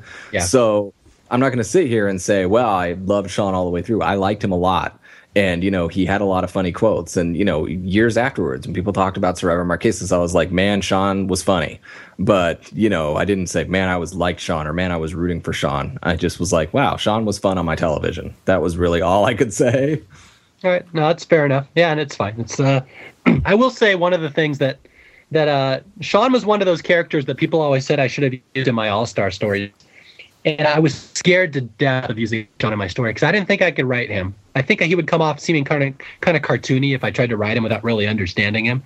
So I'd always people would always ask, "Oh, put Sean in a story." I'm like, "Look, I'm a white kid from Bellevue. I've I've interacted with as many African Americans as Paul has growing up in in, in Montana. Like I, I, I did not feel comfortable writing Sean because he was he thought kind of about different stuff on a different level than I did, and I was really scared of ever putting him in a story. And anybody who kind of knows my stories knows I actually ended up using him finally in my All Star Hawaii rewrite. He shows up as a secondary character, and he turned out to be really fun to write. And I know people said, "Hey, you did a good job with Sean," which was shocked me because I didn't think I could ever write Sean. He's a very complex character to write. Apparently, that's all we have to say about Sean. Yep, that's it. No, I, I right. have more to say about Sean, but you know I don't really want to talk about your fan fiction. You either with me or you against me, Jay Fischer. Oh dang! All right. So we are up to the finale. Very, very famous episode in Survivor history for many reasons. Before we delve into the finale, anything you want to say just as an overall about the finale here? Um, I think this might be the first time the finale was on a Sunday night. Oh, was it? I don't remember that. I think it was because I'm pretty sure the first three seasons were not. And then I remember actually in Thailand, I think it goes back to a Thursday night, and then from Amazon on, they have this um uh this this Sunday night um yeah it is it is for because they yeah it is it is the first time they do a Sunday night show. Were you just look, looking that up on Wikipedia? No, I just uh, rationalized it in my head and that. Okay, just true. making so, sure. So I may, if someone's Wikipedia and prove me wrong, but I'm like ninety nine percent sure I'm true. So Okay, make sure Paul's not being disingenuous. yeah, yeah. I, maybe Paschal, if you're listening to the podcast, you can call me out on this. Ask Zoe; she'll help you out. A, yeah, Hey, on the fishing boat. Yeah, she's got us on satellite radio. I've got my koosh balls ready. I'm ready for Rosie in the finale. Let's go. Oh All right. God. One thing I noticed, I was just watching the finale this morning, actually. What's funny is, you know, Jeff goes and he recaps the whole ep- the whole series to the finale in the, in the preview. I don't think he even mentions Vecepia the entire promo. I'm like, there's not there's not a single attempt to show her storyline, why she won. Like, it's like it's the biggest fuck you I've ever seen from the editors to the winner up to this point in Survivor history. Like, they don't even mention she's in the season. Well, and it's this is the first time of, of a recap that's quite lengthy for the finale. It used to be kind of it was a much more simplified. You know, they would say, you know, before the merge, um, three from Ogakor and two from Ko- uh, two from Kucha, you know, were voted out of their tribes, and then the unthinkable happened. You know, it really kind of did a quick summary where it's like this is the first time, which is uh, you know what they do for most of the time now, is kind of a walk by through of you know like each kind of week what happens on the show. Yeah, it's funny if you watch that promo and if you I'm trying to put people in the mindset of what Survivor what kind of the audience was thinking back at the time, but like you watch this promo and it's pretty obvious from that promo that probably Neleh or Kathy is going to win because they get all the airtime kind of in the promo. And that was kind of what was going on at the time. So the fan favorite was Kathy. I love Kathy. And all these speculation and stuff, the backwards flag that Neleh was going to win. And so the, the Sepia win kind of came out of nowhere. And it certainly didn't help that the actors didn't even mention her in the, the recap. And then we get well. Then we also get you know some uh, throughout this finale. We get uh, winners from uh, previous seasons giving their predictions. You know, uh, I, I'm so bummed they took it out on the, the DVD. Oh, uh, yeah. release. But it used to be you know during the finale between each commercial break, it would kind of cut to Rosie O'Donnell with Tina and with Ethan and with Sue Hawk and with Richard Hatch and stuff, and they would kind of give their little you know commentary on what was going to happen.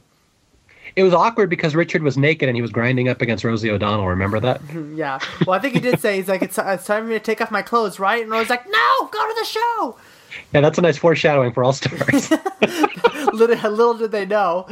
But yes, Paul is right. I forgot about that. That you know they would they would at the beginning of Marquesas the finale on TV they showed Rosie O'Donnell in, in Central Park saying and stay tuned for the finale. We'll be offering live commentary throughout the evening. And unfortunately, it's all cut out of the DVD. They didn't include any of this. But yeah, during the commercial breaks, they'd bring on survivors to talk about what thought was going to happen.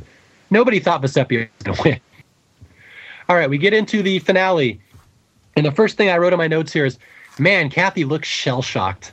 And I just remember this every time when I watch the season. She just looks defeated. Like this game has drained all the blood and all the energy out of her body. And she's just, she looks like she's aged about 50 years. She just is, from this, from the start of this episode on, she's just done. Like she's mentally checked out of this game. It's killing her.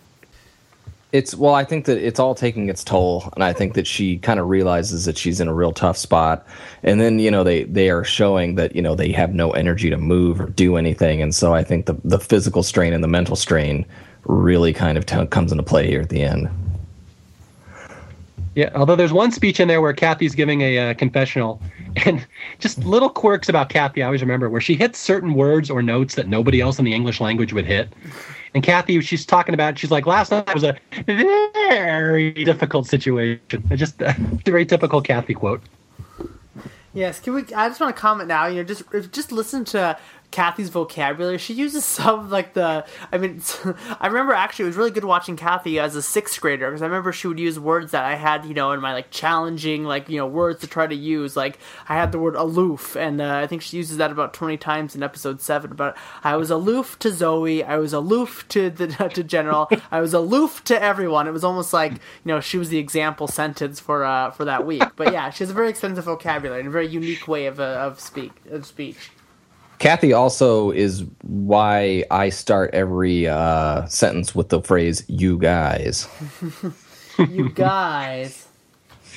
And then Paul's seventh grade vocabulary, he had smoocheroonie and the Marquesa. and the Marquesa, yeah. Yeah, the pattern Spell continued. spell aloof or use aloof in a sentence. Holy mother, McGrady! All right. So we get the little intro. Kathy's defeated. Vecepia knows she has to win immunity.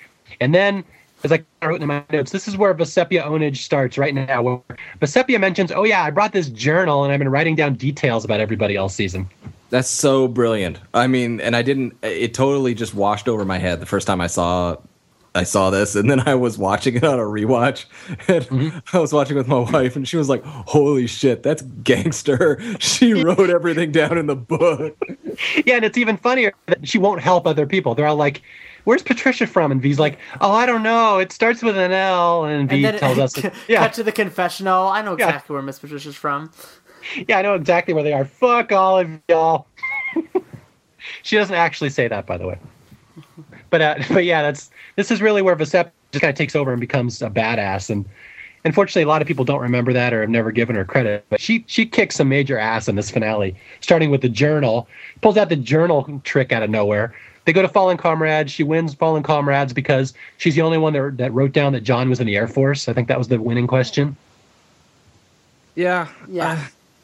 I think that Vecepia and the Survivor Africa broke fallen comrades. I mean that you know we had the controversy in Africa, and you know Vecepia is just like, yeah, you bring a writing utensil as your luxury item, and you write all the shit down. It's like, well, well, there, there goes that. It was fun while we had it. Yeah, it's funny. People always ask me. They're like, "Well, Mario, you said that they because of the the controversy in Africa that they never did Fallen Comrades again. How come it was in Marquesas?" I'm like, "Well, because they didn't realize they screwed up in Africa until Marquesas was already taped. Like I think it was the night of the Africa finale. So they'd already taped Africa and Marquesas before they realized, oh, we can't do Fallen Comrades in again. But yeah, but yeah, you're right. Vecepia kind of broke it because she she beat the system. it's done, and then we have a vote, and it was a pretty inconsequential vote this time, right? Yeah, nothing happens. Not, But not, what's not, Pretty cut and dry. So let's move on. No, what I have in my notes here is I said, V wins immunity. Kathy is in danger now. Shit just got real. This is intense, and and I I love in this whole thing that Kathy tries to kind of like like I don't know what she wants from Jeff Probst, but she's like, uh, no, I need time to talk to V. These are conversations that are held on the beach, and Jeff Yeah, we really on the kind of sharp with bitch. her, and he's like, no, you're in a public forum, you know, you're gonna discuss here. What did she want? Like, okay, we're gonna take a time out. You and Giuseppe go head down to the beach there. You got 25 minutes. I mean, like, what did she want from that? Yeah, it's, it's like uh, Jeff. These are conversations on the beach, and Jeff's like, "Are we at the beach now, bitch?" I don't think so. I just Look behind you. We're on the fucking beach. hey, hey, hey, V, want to go go on a water run now? Giuseppe's like, "Ah, I've, I, sea urchin got my hand. Kathy, come and pee on it. Let's go." All right, so then we got uh, yeah. So they discuss, and they have to discuss who they're going to vote out, and and Kathy's like, "Well, I think Paschal wants to go home," and Paschal's like, "Like hell, don't put words in my mouth." Yeah. And here we go. I know people have been waiting for us for to say this for months, and we're finally going to say the two words in the English language that might be the most polarizing two words ever, which are purple rock. Yeah, this purple rock thing. It's just, I mean, it's it was such a short moment in Survivor history. Happens once, you know, this one tribal council, and people still talk about today about, you know, let's not make it go to purple rock. All right, so I guess this begs the question: Do you guys like the purple rock? And I, I'm going to answer third. I don't want you guys taking my answer. Oh, gee. Well, oh, well, okay. Here we go. Now, now, now, shit just got real. No, I'm curious. What do you guys think of the purple rock? You want to go first, Paul or me? Yeah, I could jump into. I actually love the purple rock idea.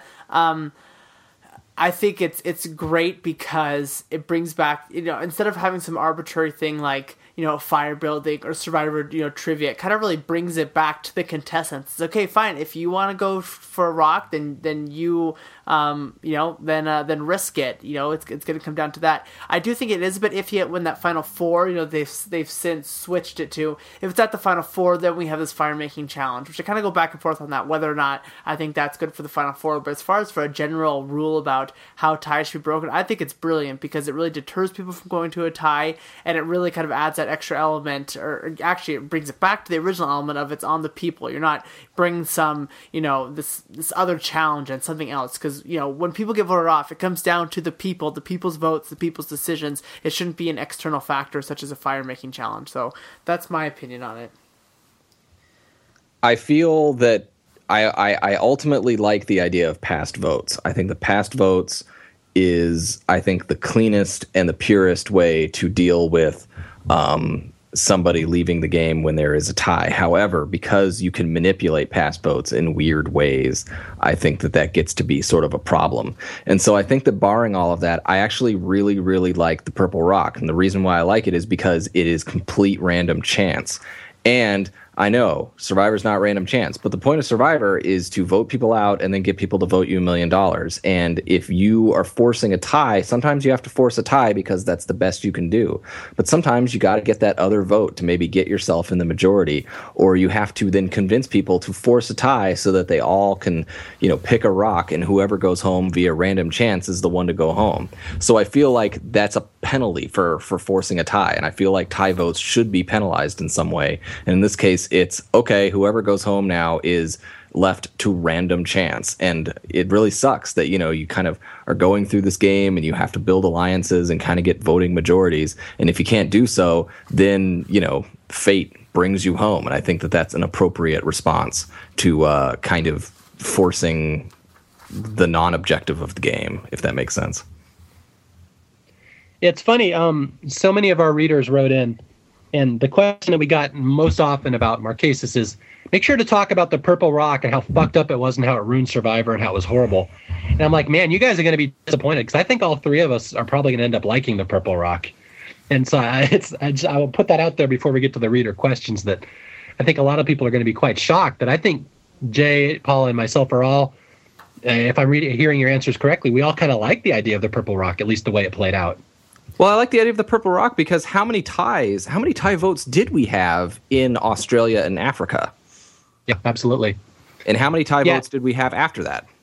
Yeah, that's the thing. It really deterred them. And, and this kind of goes into what I was thinking. Now, what I have to say about the Purple Rock is at the time, I mean, this is so hard to really kind of express to people unless they were there. I hate to always use that cliche. If you weren't there, you wouldn't really get it. But this was the most shocking thing anybody had ever seen on Survivor. I mean, this was Oh my God. this was more shocking than Mike falls in the fire because like Oh my God. Purple Rock, a guy who didn't even get a vote against him out of the game. And it wasn't even that people were for or against it. It was just shocking. I mean, this was a huge episode, and it was the Purple Rock that did it. and now, my personal opinion is that Survivor is a very selfish game. And this is something I go back to the first season when I watch Survivor. It comes down to a question of how selfish are you? At what point will you put your own individual needs over the needs of everyone else? Will you say, I want to win this game and fuck everyone else? And to me, that is really the key to Survivor. At what point will you say, I have to win and I don't care about anybody else's success? And to me, the Purple Rock is brilliant because that's exactly what it does. You can't have this Pascaline and Leah thing going where they're like, oh, you know, we're never going to vote against each other. We'll get to the end because we just, we love each other too much. I'm like, fuck that. If you're going to win Survivor, you cannot say that no one is unvotable. And that's that's why I have always loved the Purple Rock because it forces people to be selfish. Jeff Probst even says, "Look, if you guys don't, you know, vote, figure out a vote, you're going to go to Purple Rock and it's random chance." And this is something I think a lot of people have forgotten that Probst warned them. It wasn't like they stumbled into a Purple Rock and didn't know Paschal could go. He warned them, "Look, break this tie, or we're going to chance, and that's a shitty way to lose this game." And they're all like, "Well, you're right, but we're going to do it anyway." And I'm like, if Paschal and Neleh really deserved to win, they should have turned on each other right there. How selfish are you? They weren't selfish enough. And if Paschal took the rock, it's his own damn fault. And I've always been felt very strongly about that. That it's my favorite tiebreaker in all my my All Star stories. I always use some variant of the Purple Rock because it's such a badass way to make people be selfish. Yeah, no, it's great. And I, and I love it, but I think that something that really makes the Purple Rock work was that it was Paschal that went home. Yeah, that's the thing. It's he could have turned on Neleh. It was right there. He had a chance. He took a bullet for her. And people say, well, he never got a vote. Well, he had a chance to switch his vote. Probst even told him. And this always drives me crazy when I hear people saying the Purple Rock was unfair or Paschal leaving was unfair. I'm like, Paschal had every chance to switch his vote and be selfish and save himself, and he didn't. And hey, that's what happens. And it was his own fault. Because Paschal went home, that brought the fear of everyone else in because people liked Paschal. He didn't have a vote against him. And so that, all that stuff comes into play. And because it was him that went home, I think that really solidified the Purple Rock in the future. And it really uh, messed with people's heads and it continues to mess with people's heads. And that's what make the, makes Purple Rock great because it it forces people to really kind of reevaluate that thing. I think there are times when maybe they should go to a purple rock, and we can always talk about that sort of strategy here there. I think the survivors, you know, evolved to the point where you know we need to start thinking about that possibility. But the fact that the purple rock still deters people and still makes people uh, question things to this day means that it is a very good tiebreaker. What's funny is that in recent years, I, um, you know, you've had these interviews with Jeff Probst where he says, "Well, we screwed up in Marquesas. Like when uh, when you go to Purple Rock, the people that had votes cast them against them should be immune or something like that." He's like, "Yeah, we actually did it wrong in Marquesas." So a lot of people will use that argument. Well, see, they didn't even do it right in Marquesas, so it was unfair. Like my argument against that is. I don't care if they screwed up. I love the way it worked in Marquesas, and I think that's the way it should work, even if that's the wrong way. I think whoever's immune should be safe. Everyone else better break this fucking tie, or you're up, or you're going to be, you know, eligible to get a vote. And they all know this. So I love that. It's so primal and just so vicious. And that's the thing. You have a chance. It's just a, a morality test. How selfish are you going to be? And if you aren't selfish, then you don't deserve to win. And that's always been my stance. Well, it's funny because yeah, they kind of fucked it up in a, in a lot of those standards, but at the same time, the person then who logically should have gone home actually did go home. So it's really really yeah. weird because because the the premise of the Purple Rock is the person who has the immunity uh, necklace can't can't be voted for. So they're out. So Vecepia is safe.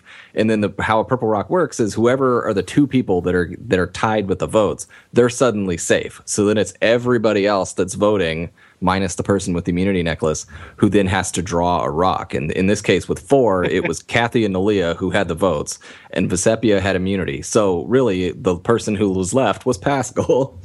All right. So when Jeff Probst says that they screwed up, he's actually being disingenuous. That's true. there you go. That's great. Although uh, this uh, brings to mind one other question. People have al- asked me this over the years. If Vecepia wasn't immune, if all four of them were were invulnerable, do you think Vecepia would have grabbed a rock to save Kathy? And my no. answer to that is fuck no. Are you no kidding way. me? Vecepia uh-uh. was nope. such a little mercenary. She would have sold out Kathy in two seconds. so Vecepia, just another yeah. what if. Oh yeah, absolutely. Yeah, just another little what if. Like do you think uh, Vecepia would have screwed Kathy? I'm like, well, she did later in the episode, so I'm guessing yes. I'm gonna say yes on that one. yeah. Kathy was right. toast. She was toast at this point because, you know, she was on the outside from the beginning of the game. We've documented that. And then everyone sees what a threat she is at the game. So, I mean, if she's there without immunity at that final four, she's done. Yep. So that's it. We lose Paschal, and still, I think, one of the all time great moments in Survivor. And I know we're going to have many listeners that disagree with me, saying that's one of the all-time worst moments in Survivor. But I love The Rock. I love everything about this scene. I love how it got people talking. I love remember Paschal just falling down in shock. I mean, that that was the reaction of people in the audience. It just it's just one of those you know uh, franchise-changing moments. Everyone remembers the Purple Rock, and it to this day, I don't understand when, when people say, "Oh, Marquesas was boring, nothing happens." I'm like, it had the fucking purple rock, and it had the fall of the Rotu Four. What else do you want?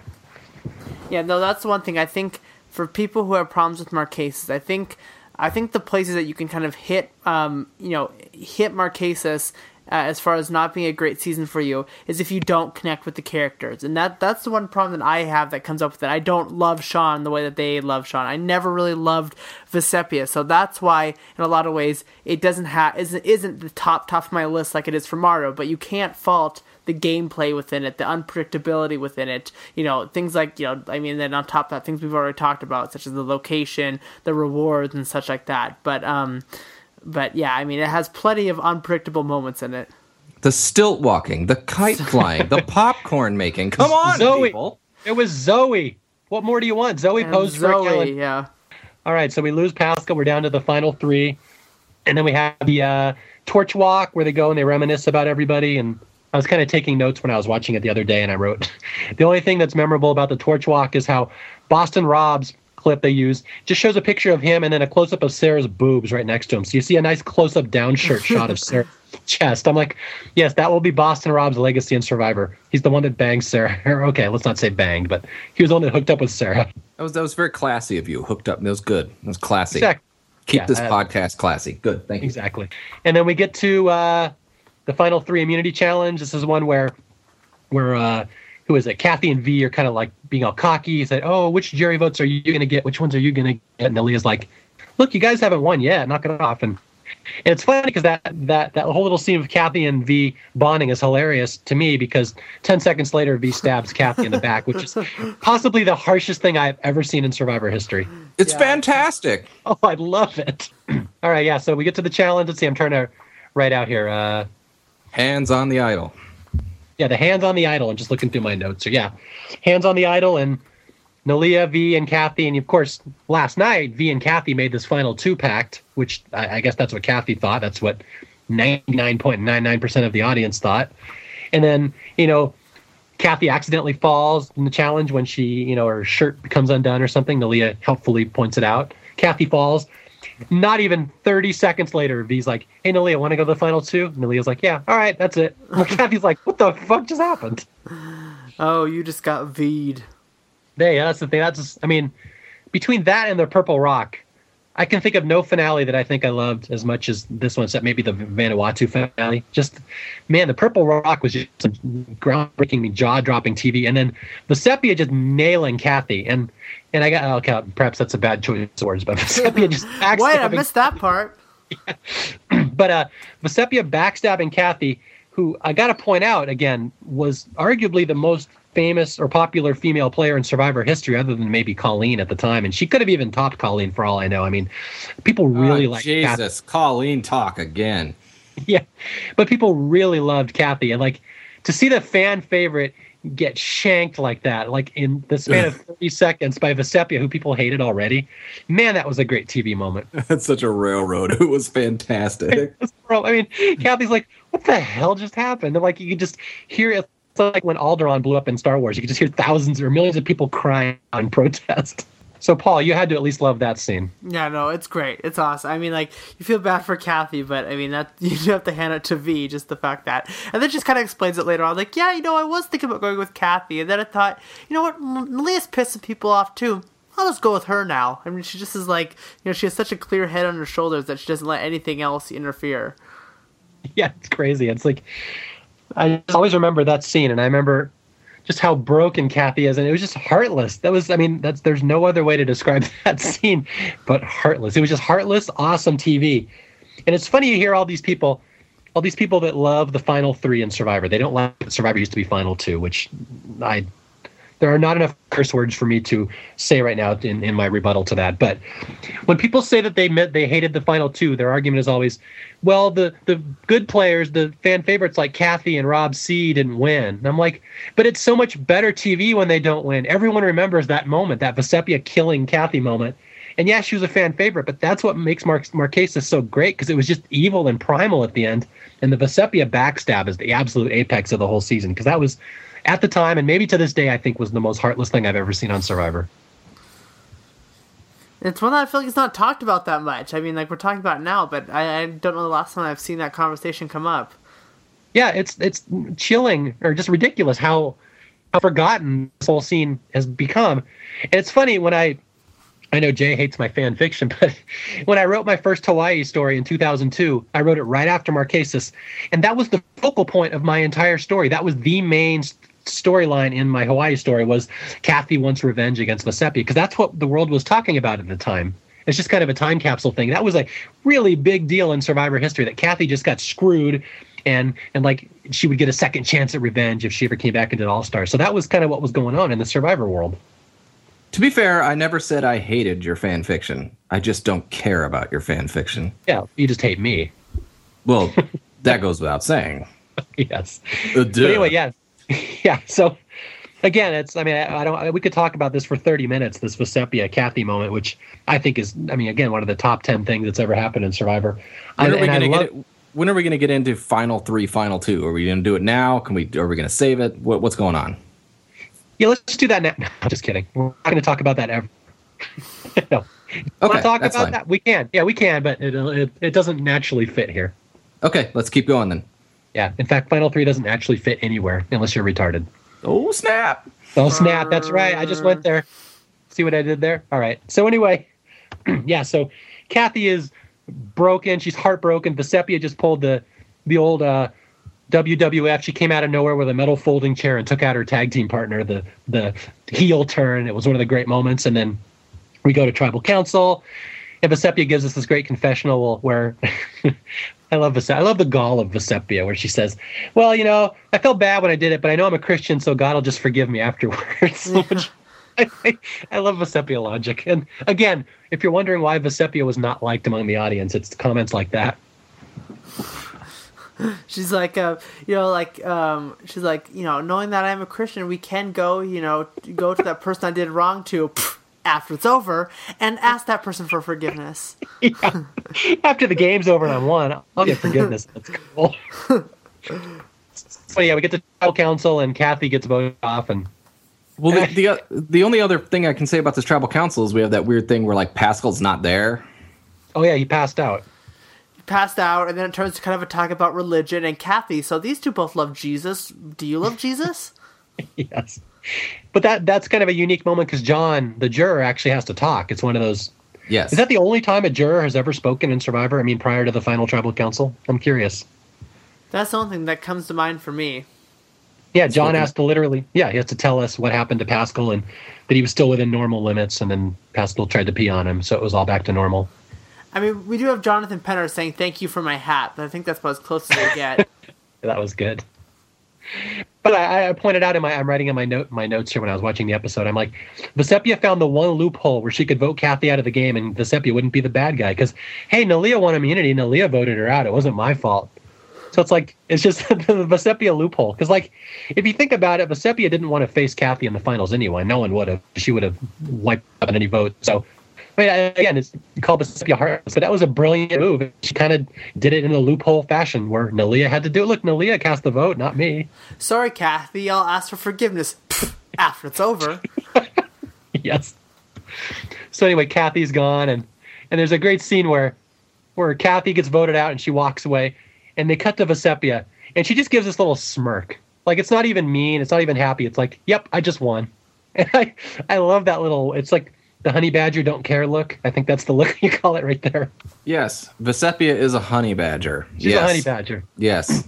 So anyway, uh, and then Kathy just, I mean, she she goes through to her final words, and she just looks feral almost, like she's she's had all the humanity sucked out of her. She's aged like 50 years now, and she's just done. And like, I've never seen a person broken by Survivor more than Kathy was in Marquesas. She's just so checked out by then. All right, and I guess that leads us right up to the final tribal council, where America crowned its most beloved winner. Oh man.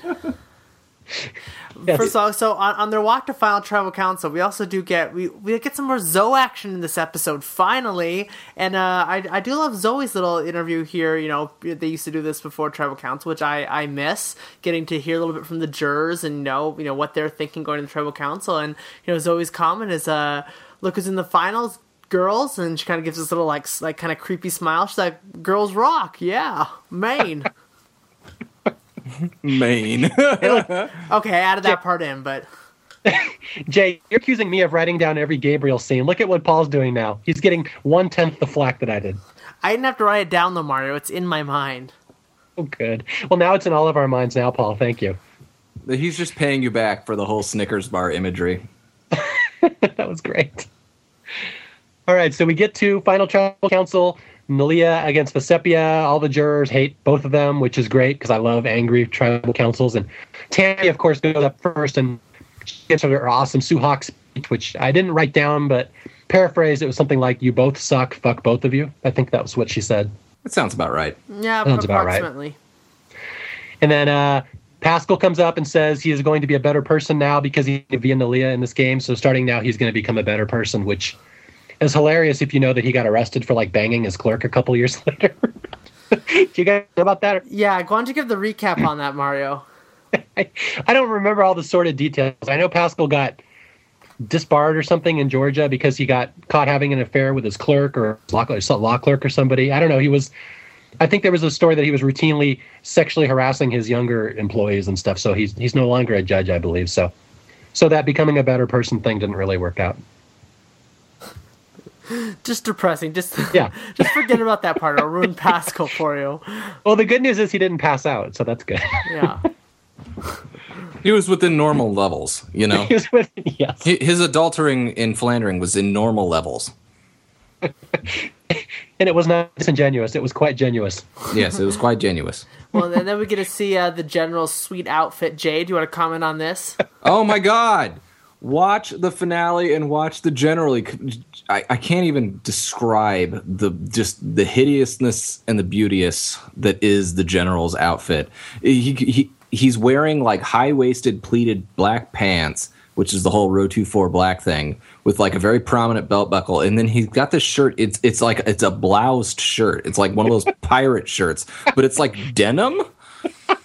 I can't even, and it's kind of open. I mean, it's like he's swashbuckly, Mc, you know, Levi Straussington, you know, ready to sail the high seas for appropriate, you know, jeans wear or something. I don't know what's going on, but it's like the most fantastic fashion statement anyone could ever do ever. Jerry, you can be the first pirate. Oh, you guys, you're Seinfeld. Come on. Nope. Yeah, the, the puffy shirt episode. Kramer says, "Jerry, you can be the first pirate." And Jerry's like, "But I don't want to be a pirate." So that's perfect for the ro- for the general's outfit, the puffy shirt. Oh my god, it's a fantastically bad outfit, and he just is like he's like, oh, I don't like, I can't even know, I don't even know what you're saying because your How's that go again? I, my shirt, yar me mateys. Yeah, we're gonna have a bitch closed captioning that for our hearing impaired listeners. Do you ever? Do you know where 501 Island is? All right.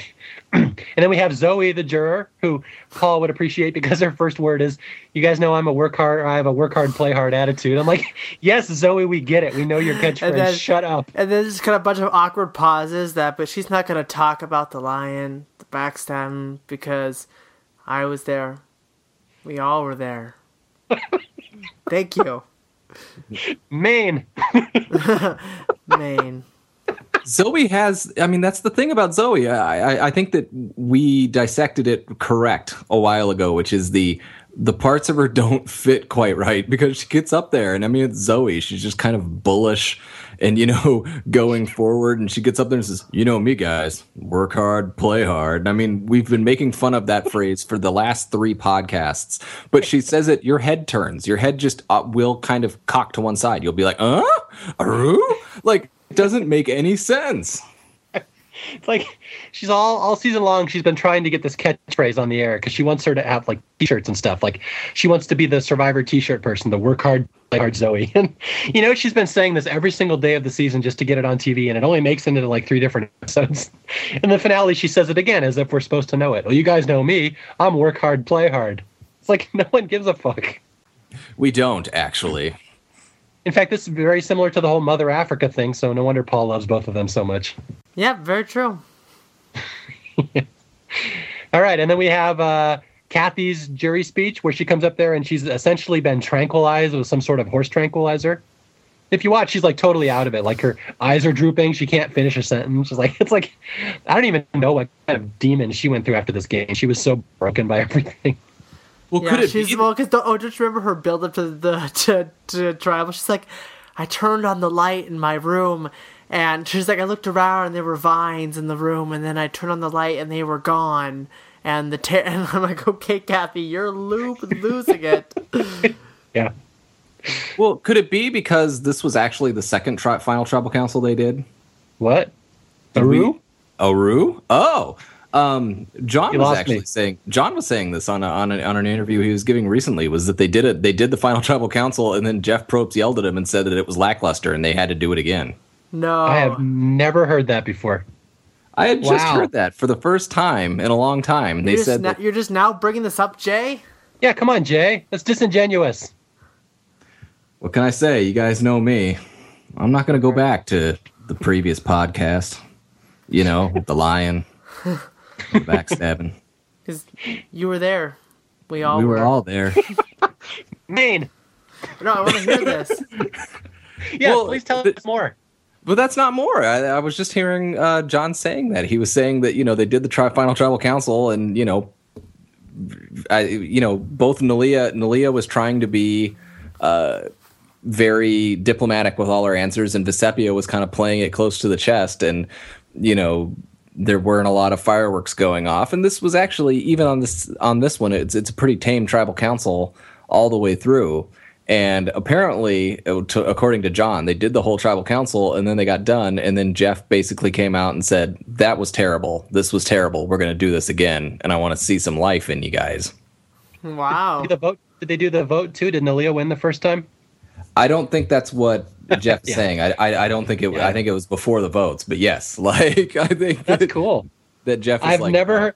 Yeah, I've never heard that. I mean, I've heard of Probst doing that before. I've heard lots of incidents where something happened on the show and Probst didn't like it, so he made them retape it or he turned off the cameras. But I've never heard this specific story before, which is cool. And people are gonna. I mean, people are gonna be all shocked. What? And I'm like, Fire does stuff like that all the time. It didn't change anything. He just wanted it to be more fiery. But yeah, it's that's cool to know. I never heard that before. No, and, and and I'm not saying I'm 100% right on this, but I do recall John saying this in an interview. And yes, it shouldn't surprise people. They probably redo stuff in tribal council. You know, we know the tribal councils last three and a half million hours because he's asking everyone questions a million times over and over again, and we get like a nine minute segment. And tribal council is probably five hours long. And uh, none of this should surprise anyone. And I'm not saying it influenced one way or the other, but I do recall John saying that they had to re ask some of their questions again because uh, Wow. of cluster responses. If I'm wrong, I'm wrong, but that's what I've heard. And it just makes you wonder what Zoe's first question must have been. She probably just walked She's up there like- and ripped like- off her and said, What do you think? She's like, "Thank you for the friendship. I made both of you a piece of jewelry.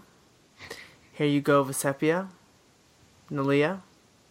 Thank you. Um, work hard, play hard, Zoe. It's time for her to go sit down. Man, exactly. Put you to sleep. Oh, oh, oh, oh. So- oh, oh, sorry there. See why they had to retape Wow. that? yeah, that's horrible. I'm glad you worked in the the work hard, play hard part because I would have called disingenuous on you if you hadn't used that. All right, so here we go. This is I'll, I'll let me get to John's jury question, and this is something I actually wanted to talk about. I put a little star by it in my notes where John says, "Tell me right now, why should I give you my vote?" Why the hell should I give you my vote? And it's funny because Neleh's like, wow, that sucks. And I'm like, how can you not answer that question? Like, if you have any business winning survivor at all, you should have a reason why someone should vote for you.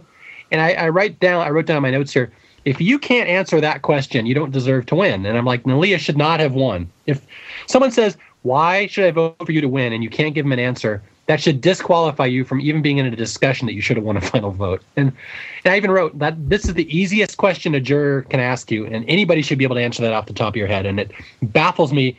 I've seen over the years people say, well, John just wanted Neleh to kiss his ass. I'm like, no, John asked the best question he could ever ask a final two.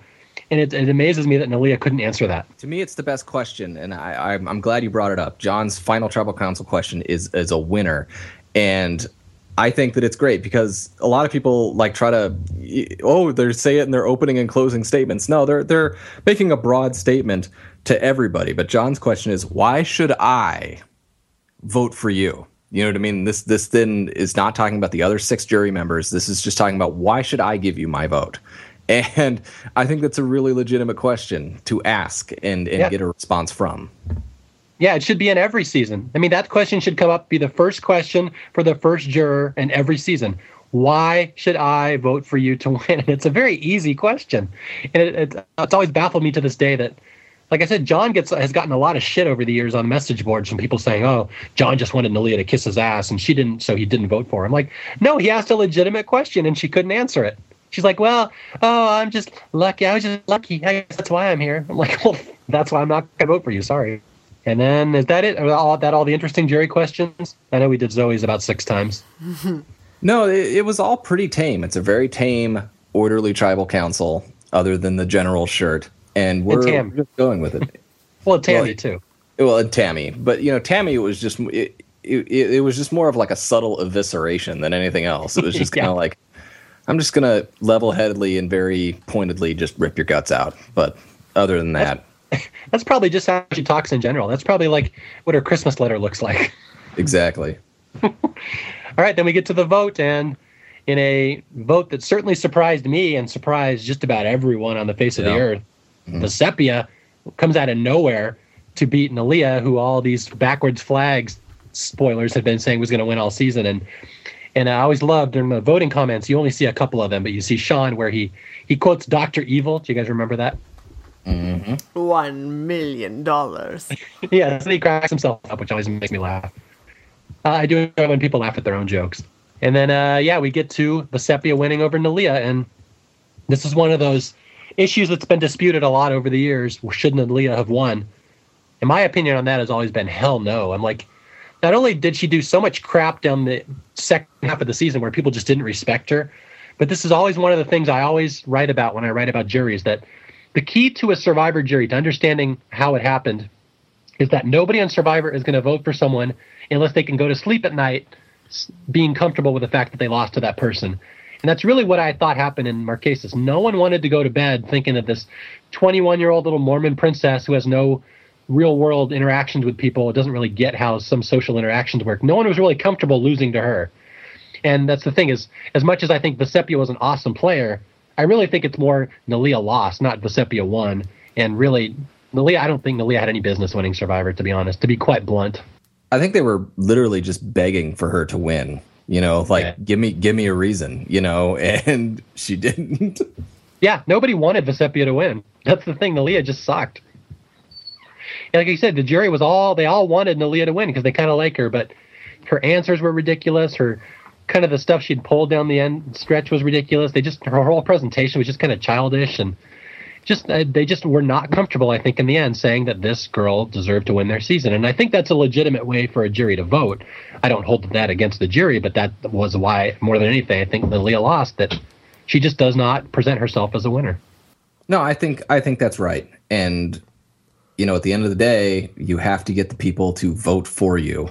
You know, and and sometimes that can be because they're voting against the other person or or this that. And I think that with Neleh, you know, she had every opportunity to do so and she just couldn't she just couldn't get her head around it and couldn't get uh, the support, you know, and Vecepia got the votes, and they were probably more anti Neleh than they were pro Vecepia, but hey, they go her way. Yeah, they all count the same in the end. And Yep. thing. I mean, that that was honestly her argument. She's like, well, gosh, I guess I just got lucky and I love all of you. I'm like, that's not how a winner presents themselves. Go look at Brian Heidik, look at Richard Hatch. I mean, look at any of these people. Chris Dow- Daugherty, one of my favorites. Like, they'll just come up there and say, look, because I did awesome. I, I did what I had to do. I knocked you out. Like, Vecepia, Neleh doesn't even try to do any of that. Well, I'm gonna have to disagree with you and say that Neleh should have won just on the grounds that that's who Zoe voted for, and has the best vote ever when she writes out a complete sentence. Like how she Neleh says- is the soul. yeah. She goes there. V is not for victory tonight. Then she writes out Neleh is the survivor.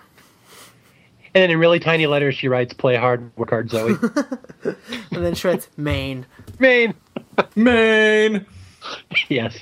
I think we have So the anyway- title of our of our episode, by the way. Maine. Our work hard, play hard, Zoe. Maine. Like, I'm like what the what the hell? Why are you still Yeah. talking about Zoe?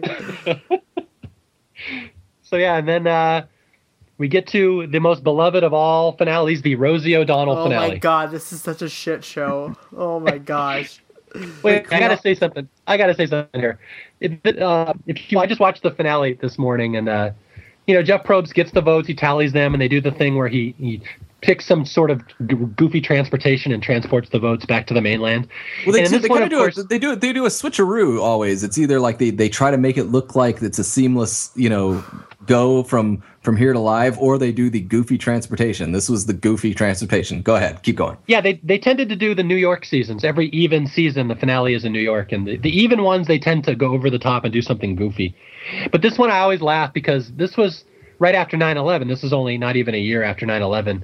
And the finale has Jeff Probst flying a helicopter, so of course he has to pause and reflect in front of the Statue of Liberty, which always cracks me up. You see it- everyone cheers. yeah, you, you see it now, and it really doesn't have any meaning. But back then, it was a big deal. Yay, America's stare the Statue of Liberty. But it's just funny that the whole timeline thing with Jeff, his helicopter pauses so he can reflect silently in front of the Statue of Liberty.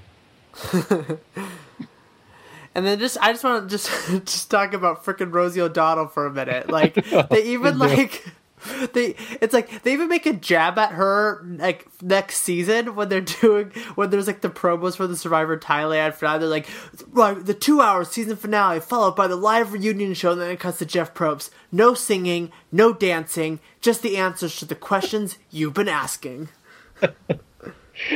I gotta, you know, a lot of people hate the Rosie finale. I like it because it's fun. I mean, it's It clearly a fits with different. Marquesas. It fits with Marquesas. I'll say that. Yeah, and it's a fun reunion. It's it's a fun reunion show if you watch it. There's a lot of jokes. They go over all the funniest moments of the season. I mean, a lot of my research for the Funny 115 kind of came from the Marquesas reunion because they bring up all the stuff I would later write about. But yeah, it's, it's it doesn't fit with some of the other reunions. But I don't think it's as bad as people claim. Like I understand why she only got one finale, but that is kind of a fun hour of TV if you watch it. I guess. I'm not going to get a lot of support on this one, so I understand. Uh, let's see. Uh, before we get to the reader questions, we got to talk about Vecepia because this is a biggie. Vecepia needs some, some love in the Survivor community. Vecepia is, I feel, it's funny because for the longest time, Mario, I know in your writings, you, you touted a lot of, you know, very pro Tina, and you were very pro Vecepia, and I'm not going to sit here and say you weren't. But uh, to me, even more so, you know, as Survivor has has has gone, we're in our 25th season of Survivor at the time of this podcast. I don't know how many more are going on, but the fact that the show's been on 25 seasons is quite an accomplishment. And I feel like the type of gameplay, the type of strategy, the type of character that Vecepia was, I feel like she, she wasn't an, an offshoot of Tina. She was her own brand of character, and she was so brilliant. And people have imitated her and gone on to great success. And some people have tried to imitate her and gone on very poorly. But I think that Vecepia was a very necessary character for the game of Survivor. And I feel like her strategy is uniquely brilliant. And so I'm glad that she came along when she did and kind of showed people that you can win this way. Yeah, one thing I will say is that I, I've been a huge proponent of Vecepia over the years. In fact, when she won Marquesas and the interviews started coming out and saying how she would start fights, how she would, you know, switch alliances at the drop of a hat, how she had no allegiance to anybody, she was just a mercenary, how this was all kind of her gameplay. And I remember writing in my column that week, this was back in, I think, 2002, I wrote, one day Vecepia Towery will be tout- considered the single greatest survivor winner of all time. Now, clearly that did not happen. But I still stand by that. And I think the more people learn about Survivor, the more people read up on Marquesas and kind of watch the intricacies of Vecepia's game and how she is literally unable, it, people are unable to vote her out. There's no chance in the game she will ever get voted out. And I'd say you could throw her into 100 seasons and she would make you know, final six almost every time because of her strategy, which is similar to Sandra's anybody but me strategy, where she just will sit back, make bonds. She'll start little subtle fights between people, and whichever way the votes go, that's where she's going to go too. And it's not as proactive as Sandra because she's not. I mean, she's not as loud about it, but it's really kind of unique. And, she, and she's one of those people. Again, I mentioned earlier in the podcast that she was in the Military Sports Hall of Fame. She is not some challenge pushover like Sandra. She she could survive the early days of the game when the weak people are voted out. So I've always said that if I could create the perfect survivor player, now not character obviously, but player, I would pick Vecepia because I think she would do well in any single season. And again, you know, she's not the greatest TV character of all time. She doesn't have great sound bites. She's not particularly charismatic when she talks, and she's kind of irritating with the religion stuff. But for pure, if you just took someone who would do well in any season, I'll always say Vecepia, and I'll always say, as much as I love Sandra, Sandra just does what Vecepia did first. And I will add one thing on top of that that, as Jay said, it's it's kind of a shame that you know, she came along earlier in the in the Survivor's Legacy. She was a necessary character.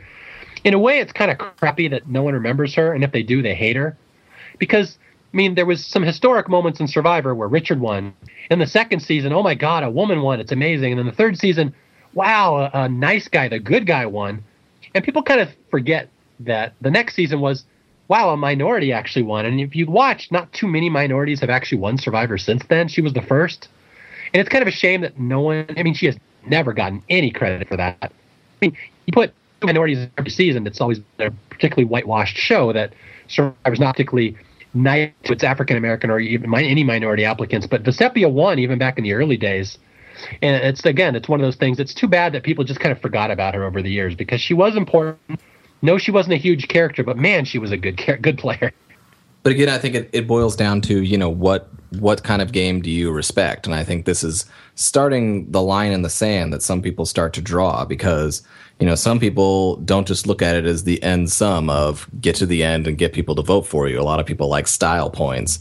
They like certain things to go on, or they want someone on their television that they can kind of uh, uh, either identify with or if not identify with someone that they can aspire to be you know like a young cowboy who smiles mm-hmm. really really big with his pearly white teeth and wins a lot of immunity challenges or someone like kathy and kathy what comes through with Kathy always is her adventurous spirit. She just wanted to go off and hike and do nature things and, you know, gut it through no matter what and all that sort of stuff. And, you know, some people really kind of respect that. Like, man, I would go out there and just love every second of it and go hunt for crabs and look for fun things and then, you know, scheme and, and, and plot. And I would just love it to death. And, you know, Vecepia is none of those things. She just went out there and understood exactly what was going on at all times and won the game. And, you know, people, you know, they just tend not to sometimes kind of respect that kind of passive game. But you know, it's a very very effective strategy, and it's uh, it's led to success.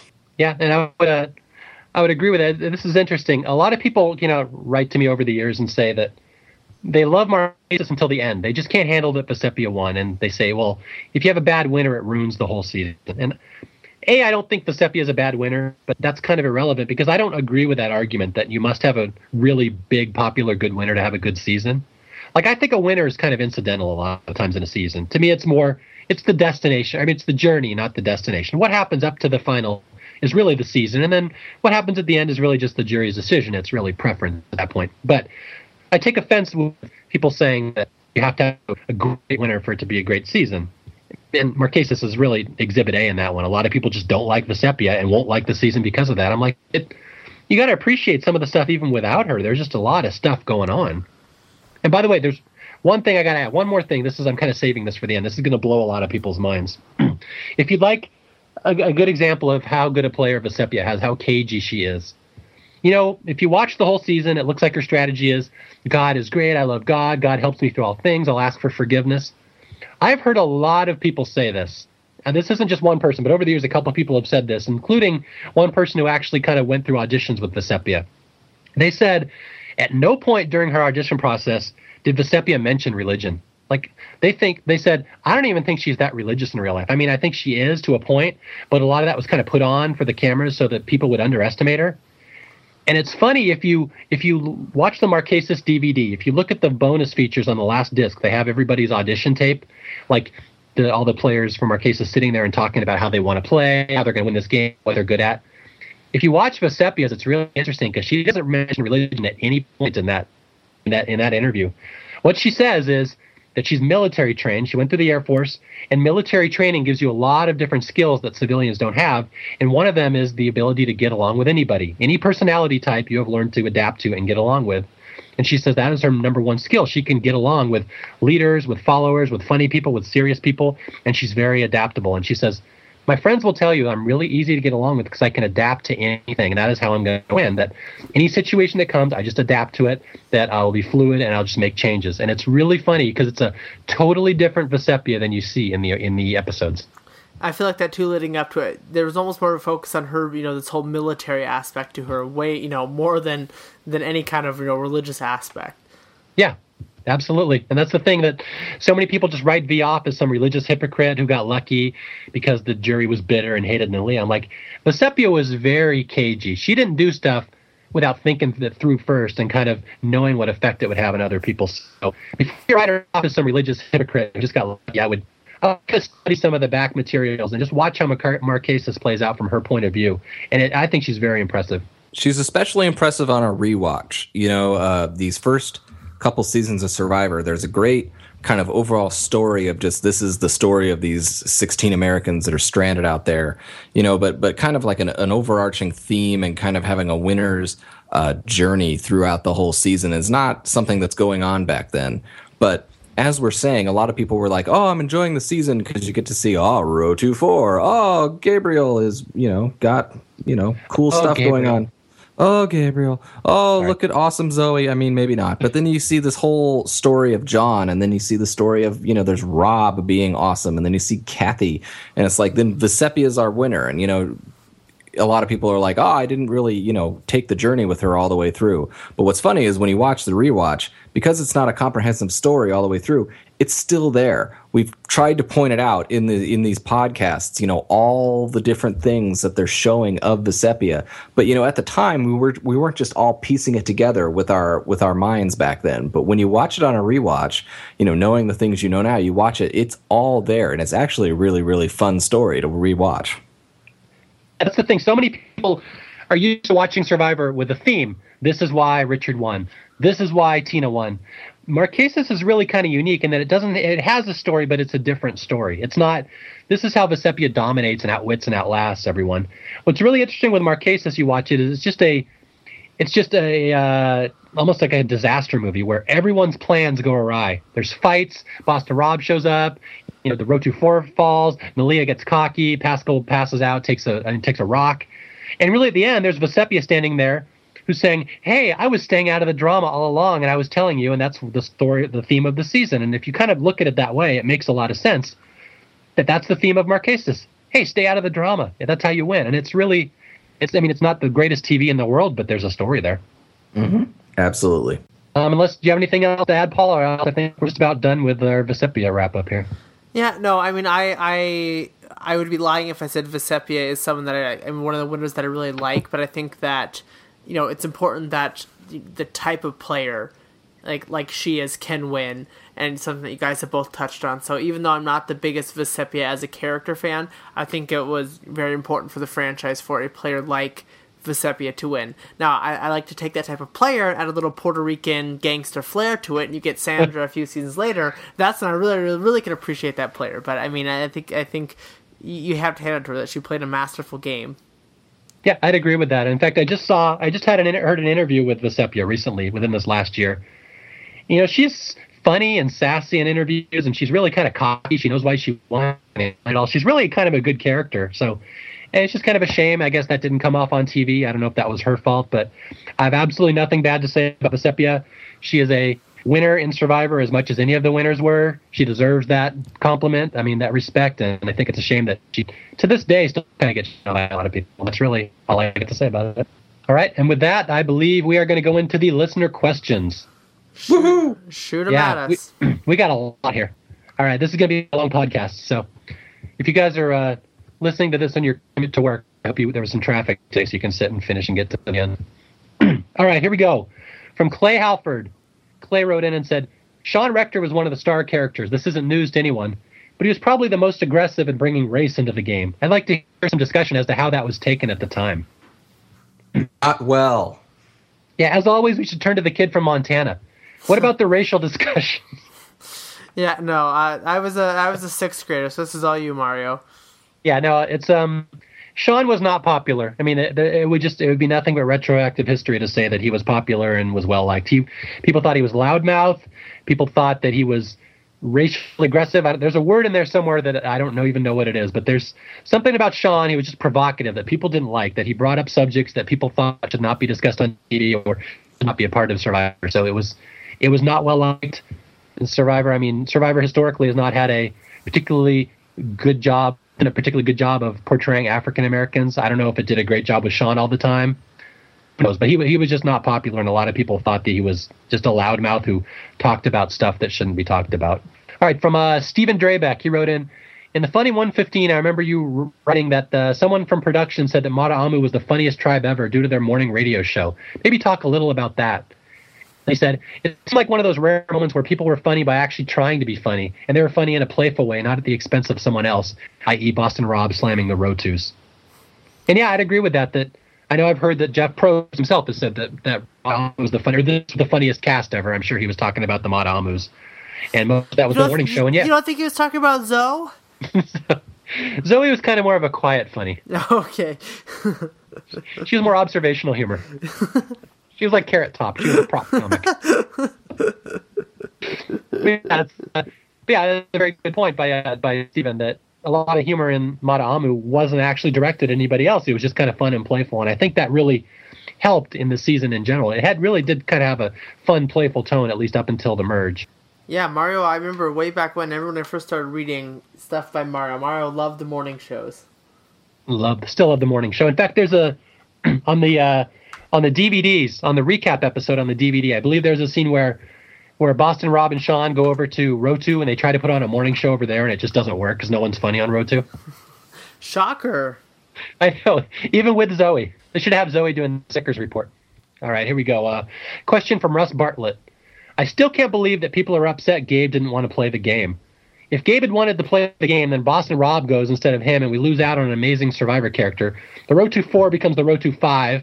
Paschal and Leah Kathy don't have the numbers to make anything happen, and we get a boring domination that probably ends with John or Tammy winning.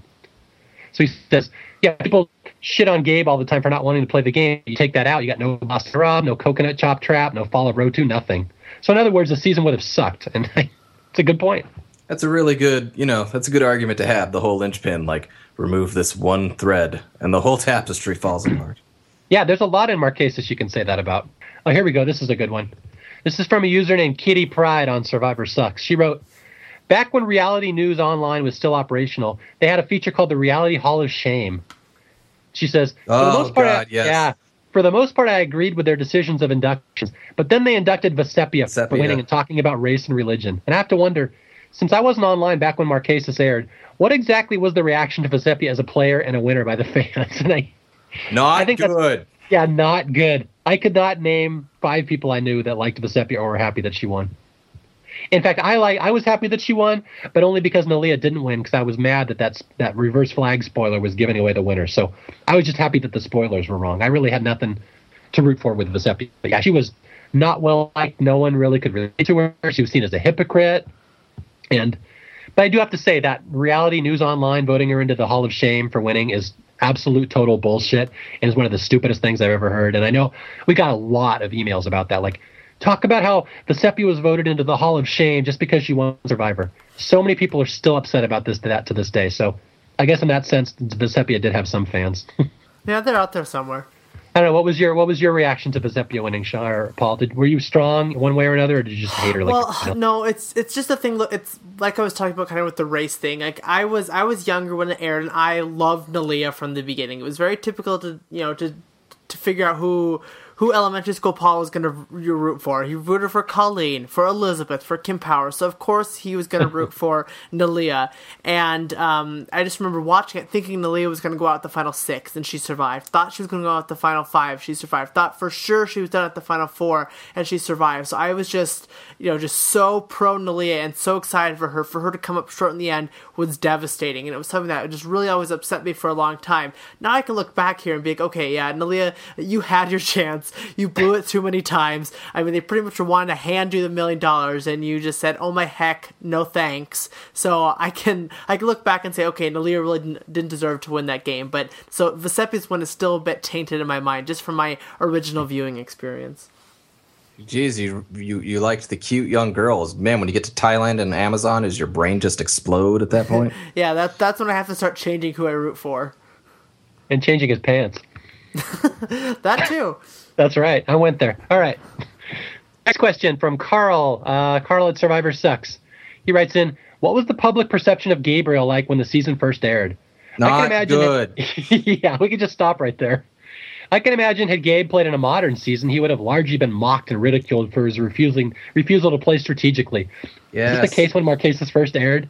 Yes. I mean, and he even writes later in the question, or were alliances still seen as evil as they were in Borneo? No, our alliances were not seen as evil by this point, and Gabriel was fucking the biggest laughing stock in Survivor.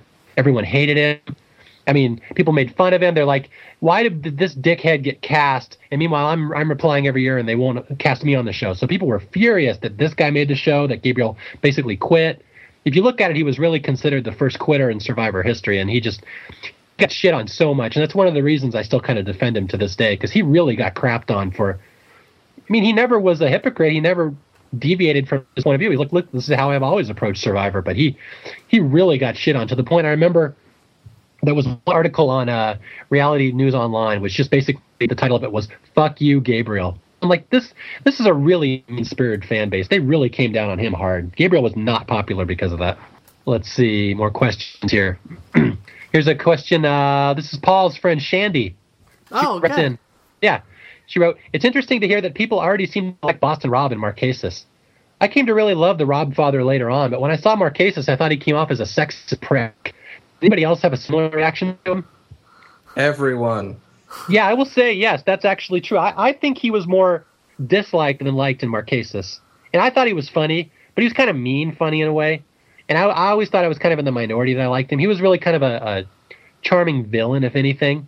but he was not really a beloved fan favorite in Marquesas by any stretch of the imagination. And yeah, he was kind of sexist and he was kind of a prick. I mean, in fact, even if you watch the Marquesas reunion show where the first thing he says is, Rosie O'Donnell's like, were you uh what were you most thankful for on the island rob and rob was like i was thankful sarah brought her boobs which is funny but like that's not something modern rob would say Yeah, yeah.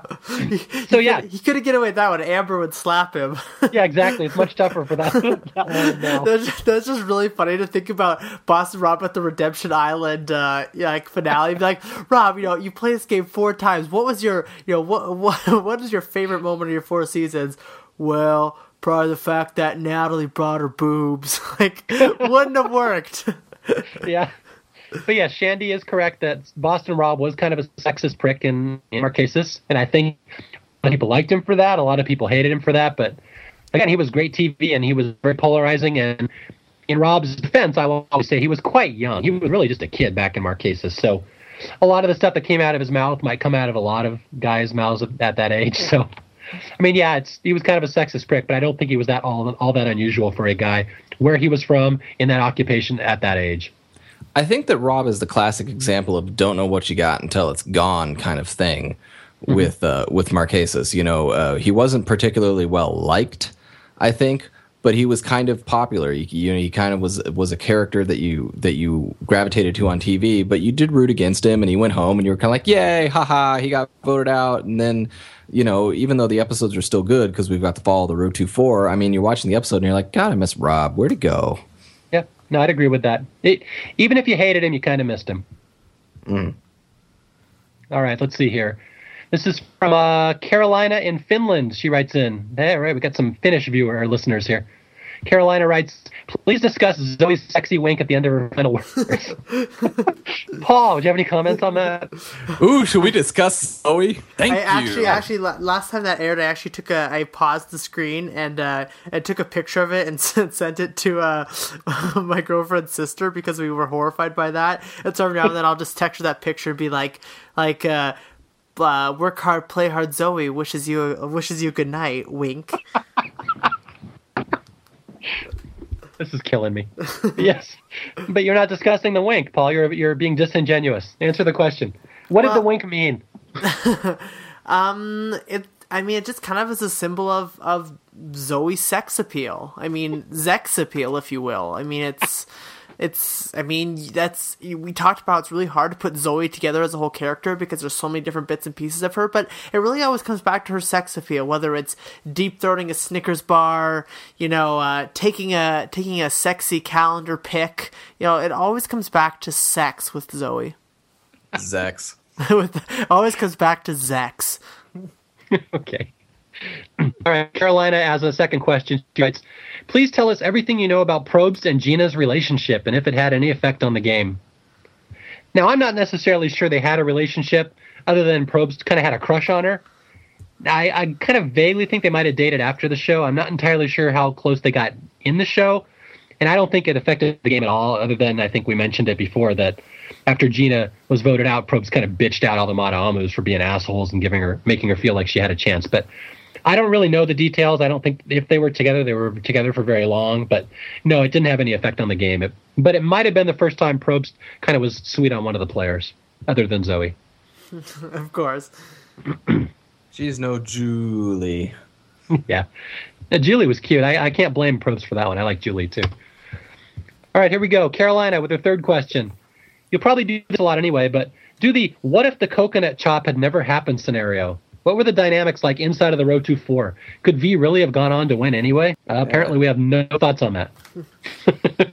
I, would, I- it would have been hard, but I don't. I mean, I don't want to underestimate uh, her by any means, but it would have been much harder. Well, she would have been in the Kathy situation. They get down to the final five, and it's two against two, and then V in the middle. So, I mean, it would have been tough for her to win. There's no way to know how the game would have played out at that point, other than, you know, John and Tammy are so competitive they might have turned on each other at some point. So, had had the Rotu Four gone to the end, I've always said I thought Tammy would have won, just because in situations like that, I always put my money on the second place person because the first place person gets all the, the damage, all the all the jury hate. So, if the Rotu Four makes the final four, I'm guessing Tammy probably wins, and that's also factored in by the fact that I don't think Zoe or the general could put together a jury a uh, question and answer session to save her life. How about you guys? Any thoughts on that? I have a hard time with those questions. I really do. I, I, I just have a hard time with the what if the coconut chop challenge had happened? Then it wouldn't have happened, and something else might have, you know, something might have been similar. They might have made that revelation, or they don't. The Rotu Four go all the way to the end, and one of them wins. But if they did, then this whole scenario is different, and so it's just it's just mind boggling Too to hard. to really kind of think about that. So it's like, what if the coconut chop never challenged or a challenge never happened? Well, then we would have missed out on some fun shit. Yep, I'd agree. All right, Pedro Amaral writes in and says, I gotta agree with you guys ragging on Zoe. Great, thank you. He said, Zoe is one of the most inexplicable casting choices of the last 20 years, though I do appreciate her unintentional humor. I think what the producers were trying for was another Sue Hawk with her, which is interesting since the Rotu Four ended up mirroring the Tagi Four in a lot of ways. The scheming gay leader, the manly older woman from a northern state, a military no nonsense type, and the younger athletic female. Yeah, I very guess- true. Yeah, that's not really a question. Although, is is the general really military other than calling himself the general? I was gonna say I didn't know that you know the military had a lot of limo drivers going around. I don't know. But yeah, that's a good that's a good little comparison. The Tagi Four was kind of the Road to Four. All right, uh, a big long question from a guy named Mel Cabra. Let me kind of summarize it. You guys talk amongst yourselves for a second while I go through my notes. I'm just gonna daydream about Zoe right now. yeah, I kind of you know. First of all, thank you for agreeing with us making fun of people. That's you know that's good validation. Well, second also, of all, we also pick easy targets, so And then second of all, I don't know. I mean, with Zoe, I mean, sometimes people go through the casting process and then they get on television. It just doesn't work out. I mean, with Zoe, you, could see, you know, she was a, I mean, she was a lobster boat person. Like, come on, that's interesting in and of itself. But, and you know, I don't know.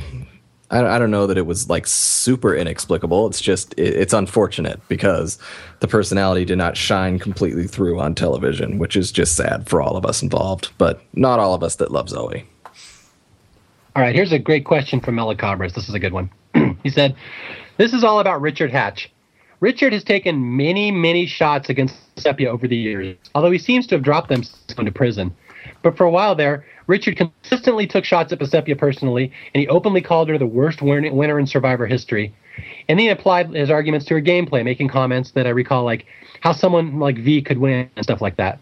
He says, Well, I certainly can understand why Hatch would not like V over her confirmed statements of loving John Carroll as a person, but cannot accept his homosexuality. That's exactly how V once said it. He says, It has nothing to do with V's capacity to play Survivor, and sadly, he thinks it's a shame that Richard can't separate those two things. I, I would agree with that. It's like, yeah, you can dislike V as a person, you can think she's a religious hypocrite, but I really don't think you can fault her as a Survivor player, and it's a shame that so many people just don't like her as a person. You really shouldn't drop things with prison involved. Thank you. Jay Fischer, ladies and gentlemen. Thank you, thank you. Well, I, he brings up a point. I mean, you know, Vecepia, you know, with with with her background, her religion, she does not accept uh, John and and by proxy Richard, you know, the homosexual lifestyle. And so, someone you know who who who is gay probably doesn't really appreciate that very much. I know I wouldn't. So, you know, I I I. I, I don't know how Richard should react in that situation. I would imagine I wouldn't be super pleased, and he apparently isn't super pleased, and so he's going to uh, feel the way he feels, you know. And Vecepia feels the way they she feels, and you know that's going to be a little oil and water in that situation. I would think. Yeah, I agree, and I, I have to say it. I'm sure it has not helped Vecepia's legacy over the years that the King of Survivor has repeatedly trashed her gameplay every chance he's gotten. All right, here's another question from Elacabras. I guess it should be mentioned that despite Jeff Probst's insistence that Boston Rob brings victory to his tribe, any tribe he's ever on, this was not true in Marquesas. Boston Rob had one win, nine losses, and seven episodes of Survivor. He personally botched immunity challenges number two, three, and seven, and he underperformed in reward challenge two. But Boston Rob going crazy with joy when he won immunity challenge number six was fun because it was literally his first win of the season after eight losing performances in a row. God damn, Mel, why don't you just drive the knife a little deeper? Jesus.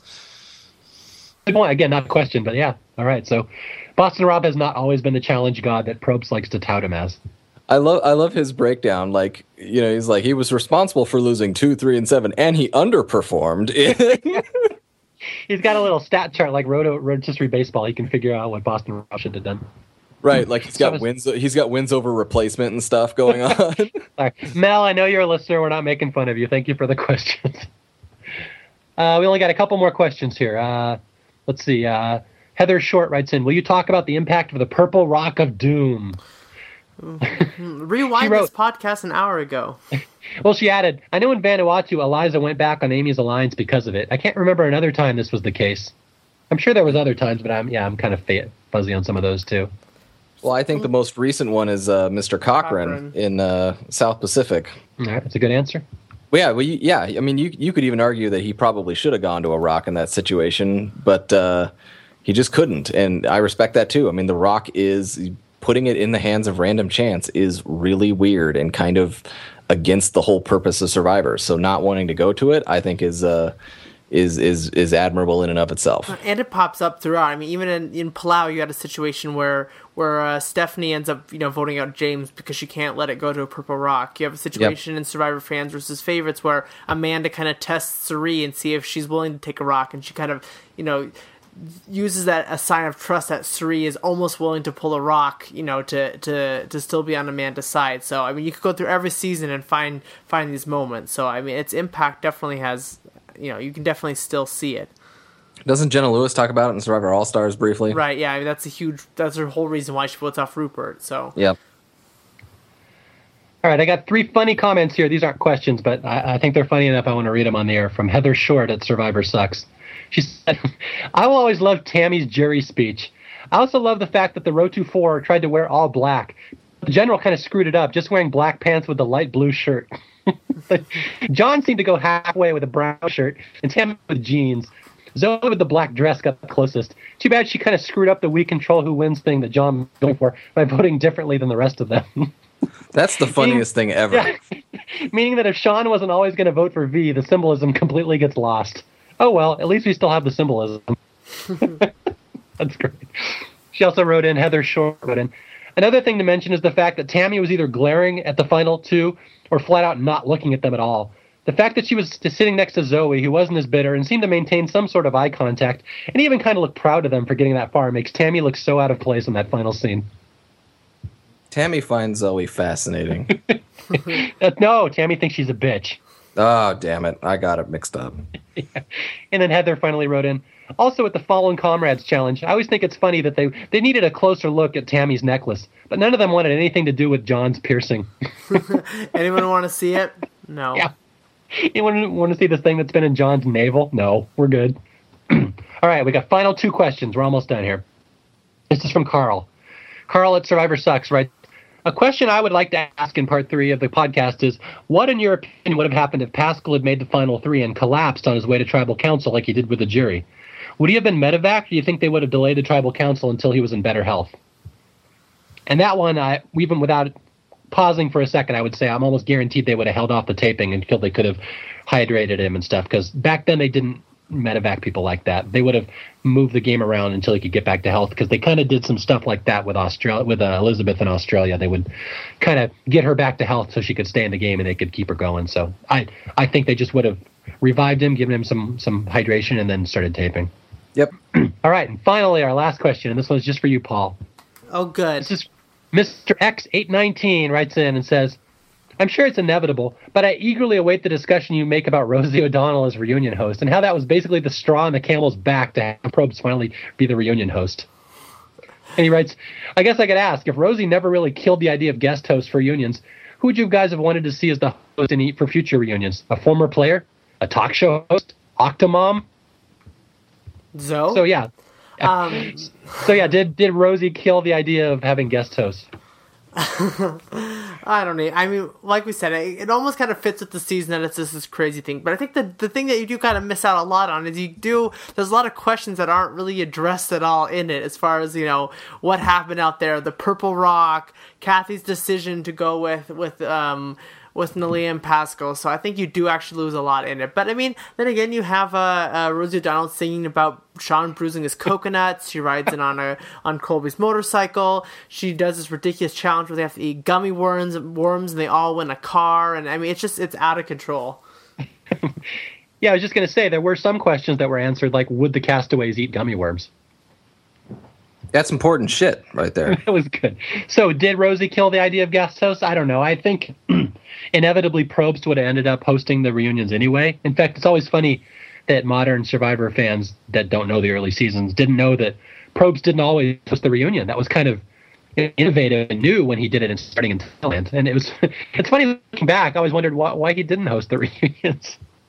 Yeah, well, yeah, but I mean, Survivor was a phenomenon at the beginning. Yeah. You know, it, it, wasn't about just the gameplay. You know, now Survivor is such a niche show. I mean, it gets great. It gets good. Well, not great, but it gets good ratings, and you know, is solid and and kind of steady and stuff like that. But it, it definitely has a niche audience now, and the audience is people that are tuning in to see buffoonish characters, um, blindsides, backstabs, and, and gameplay more more often than not gameplay. And so, but at the beginning, it was about these character pieces, about these these 16 Americans that all of a sudden got plunged into this game. And so, you know, we talk about them. So having Bryant Gumbel and now Rosie O'Donnell kind of uh, talk about the reunion show and kind of just talk about the experience and these characters and how they're dealing with it and that, that sort of thing. That was what America kind of wanted at the time. But uh, but as as the show kind of got more niche and kind of got into the gameplay and stuff like that, having Probst there be the host and ask like specific game questions is what it kind of geared to, and I think it eventually would have gotten there anyway. Uh, you know, if Rosie O'Donnell uh, hastened that, then then perhaps so. But I think that we were getting toward Jeff Probst just there asking them questions about, hey, what'd you do at this point, and at this point, would you decide to flip? It was going to go that way anyway. And again, I will defend the Rosie reunion and that it's it's fun to watch. That was a fun hour of TV. It's not what you might want from a Survivor reunion, but it was a fun. I mean, it was a fun hour. There was some neat stuff going on. The castaways were all laughing the entire time. I remember there was a great moment where Boston Rob asked, "Hey, is Hunter still crying?" And he gives him a little tissue. Is he still crying about that vote? It was a fun thing, but the thing I got to point out is that Rosie O'Donnell wasn't just someone they, you know, they pulled out of their ass to host a Survivor reunion. She had the number one rated talk show in the country at that moment and she was a huge Survivor fan. She talked about it all the time. She loved Colby, so there was a reason she was picked. And you know, Bryant Gumbel probably thought Survivor was stupid. He gave up. They picked the number one Survivor fan in the country who happened to draw huge TV ratings. That was Rosie O'Donnell. Well, yeah, so, it was also the week Bryant Gumbel went on. Uh, he left the early show, so he was leaving CBS News anyway. So. Okay. All right, so yeah, so uh, it's interesting. Paul does know a couple black people. yeah, well, I just remember because it's, it's Bryant Gumbel's last day um, on the early show is uh, he interviews um, Sean because it's the Friday before the finale. Oh, okay. So. I don't remember that. Okay, but yeah, so it wasn't just a random choice to pick Rosie, and I, I don't know if people were happy with the reunion. I think they were probably more happy than it's being said now. I bet the reunion was kind of popular at the time, but yeah, it's inevitably Jeff was going to host anyway because that the the show was just getting less popular among the mainstream. So, I guess that's it. And I think we've officially said everything there is to be said about Marquesas now. Probably not, but let's just leave it there. We'll always I got have about, Zoe. I got about ten more Gabriel stories. and that'll be part four, ladies and gents. no, I promise. This was a three-parter, and we're officially done and I believe we have finally done right. I think the season was covered well. I think we touched on most of the stuff that you know if you were watching it at the time, what it would have been like, and I'm very happy we finally got Marquesas done because as well is one of my all-time favorite seasons. It is number two behind Pearl Islands on my all-time list, and I am very happy we got a chance to talk about it. And that Jay now gets a chance to talk about Thailand.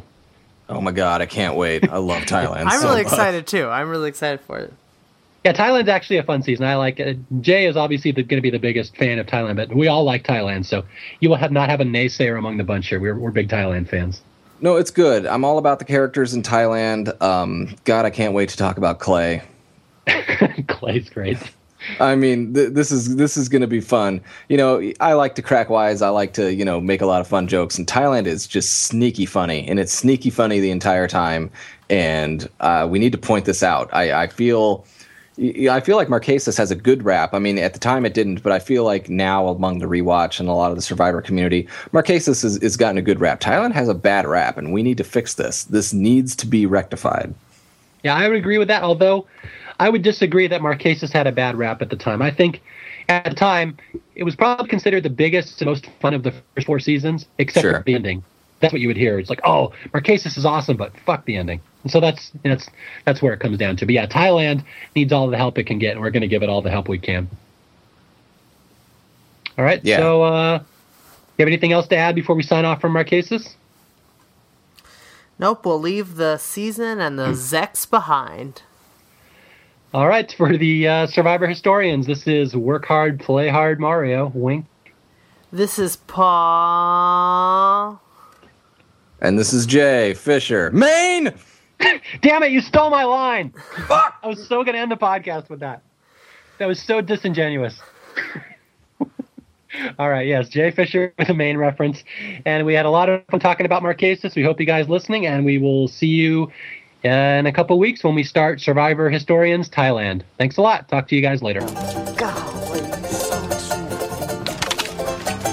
You booger! You booger!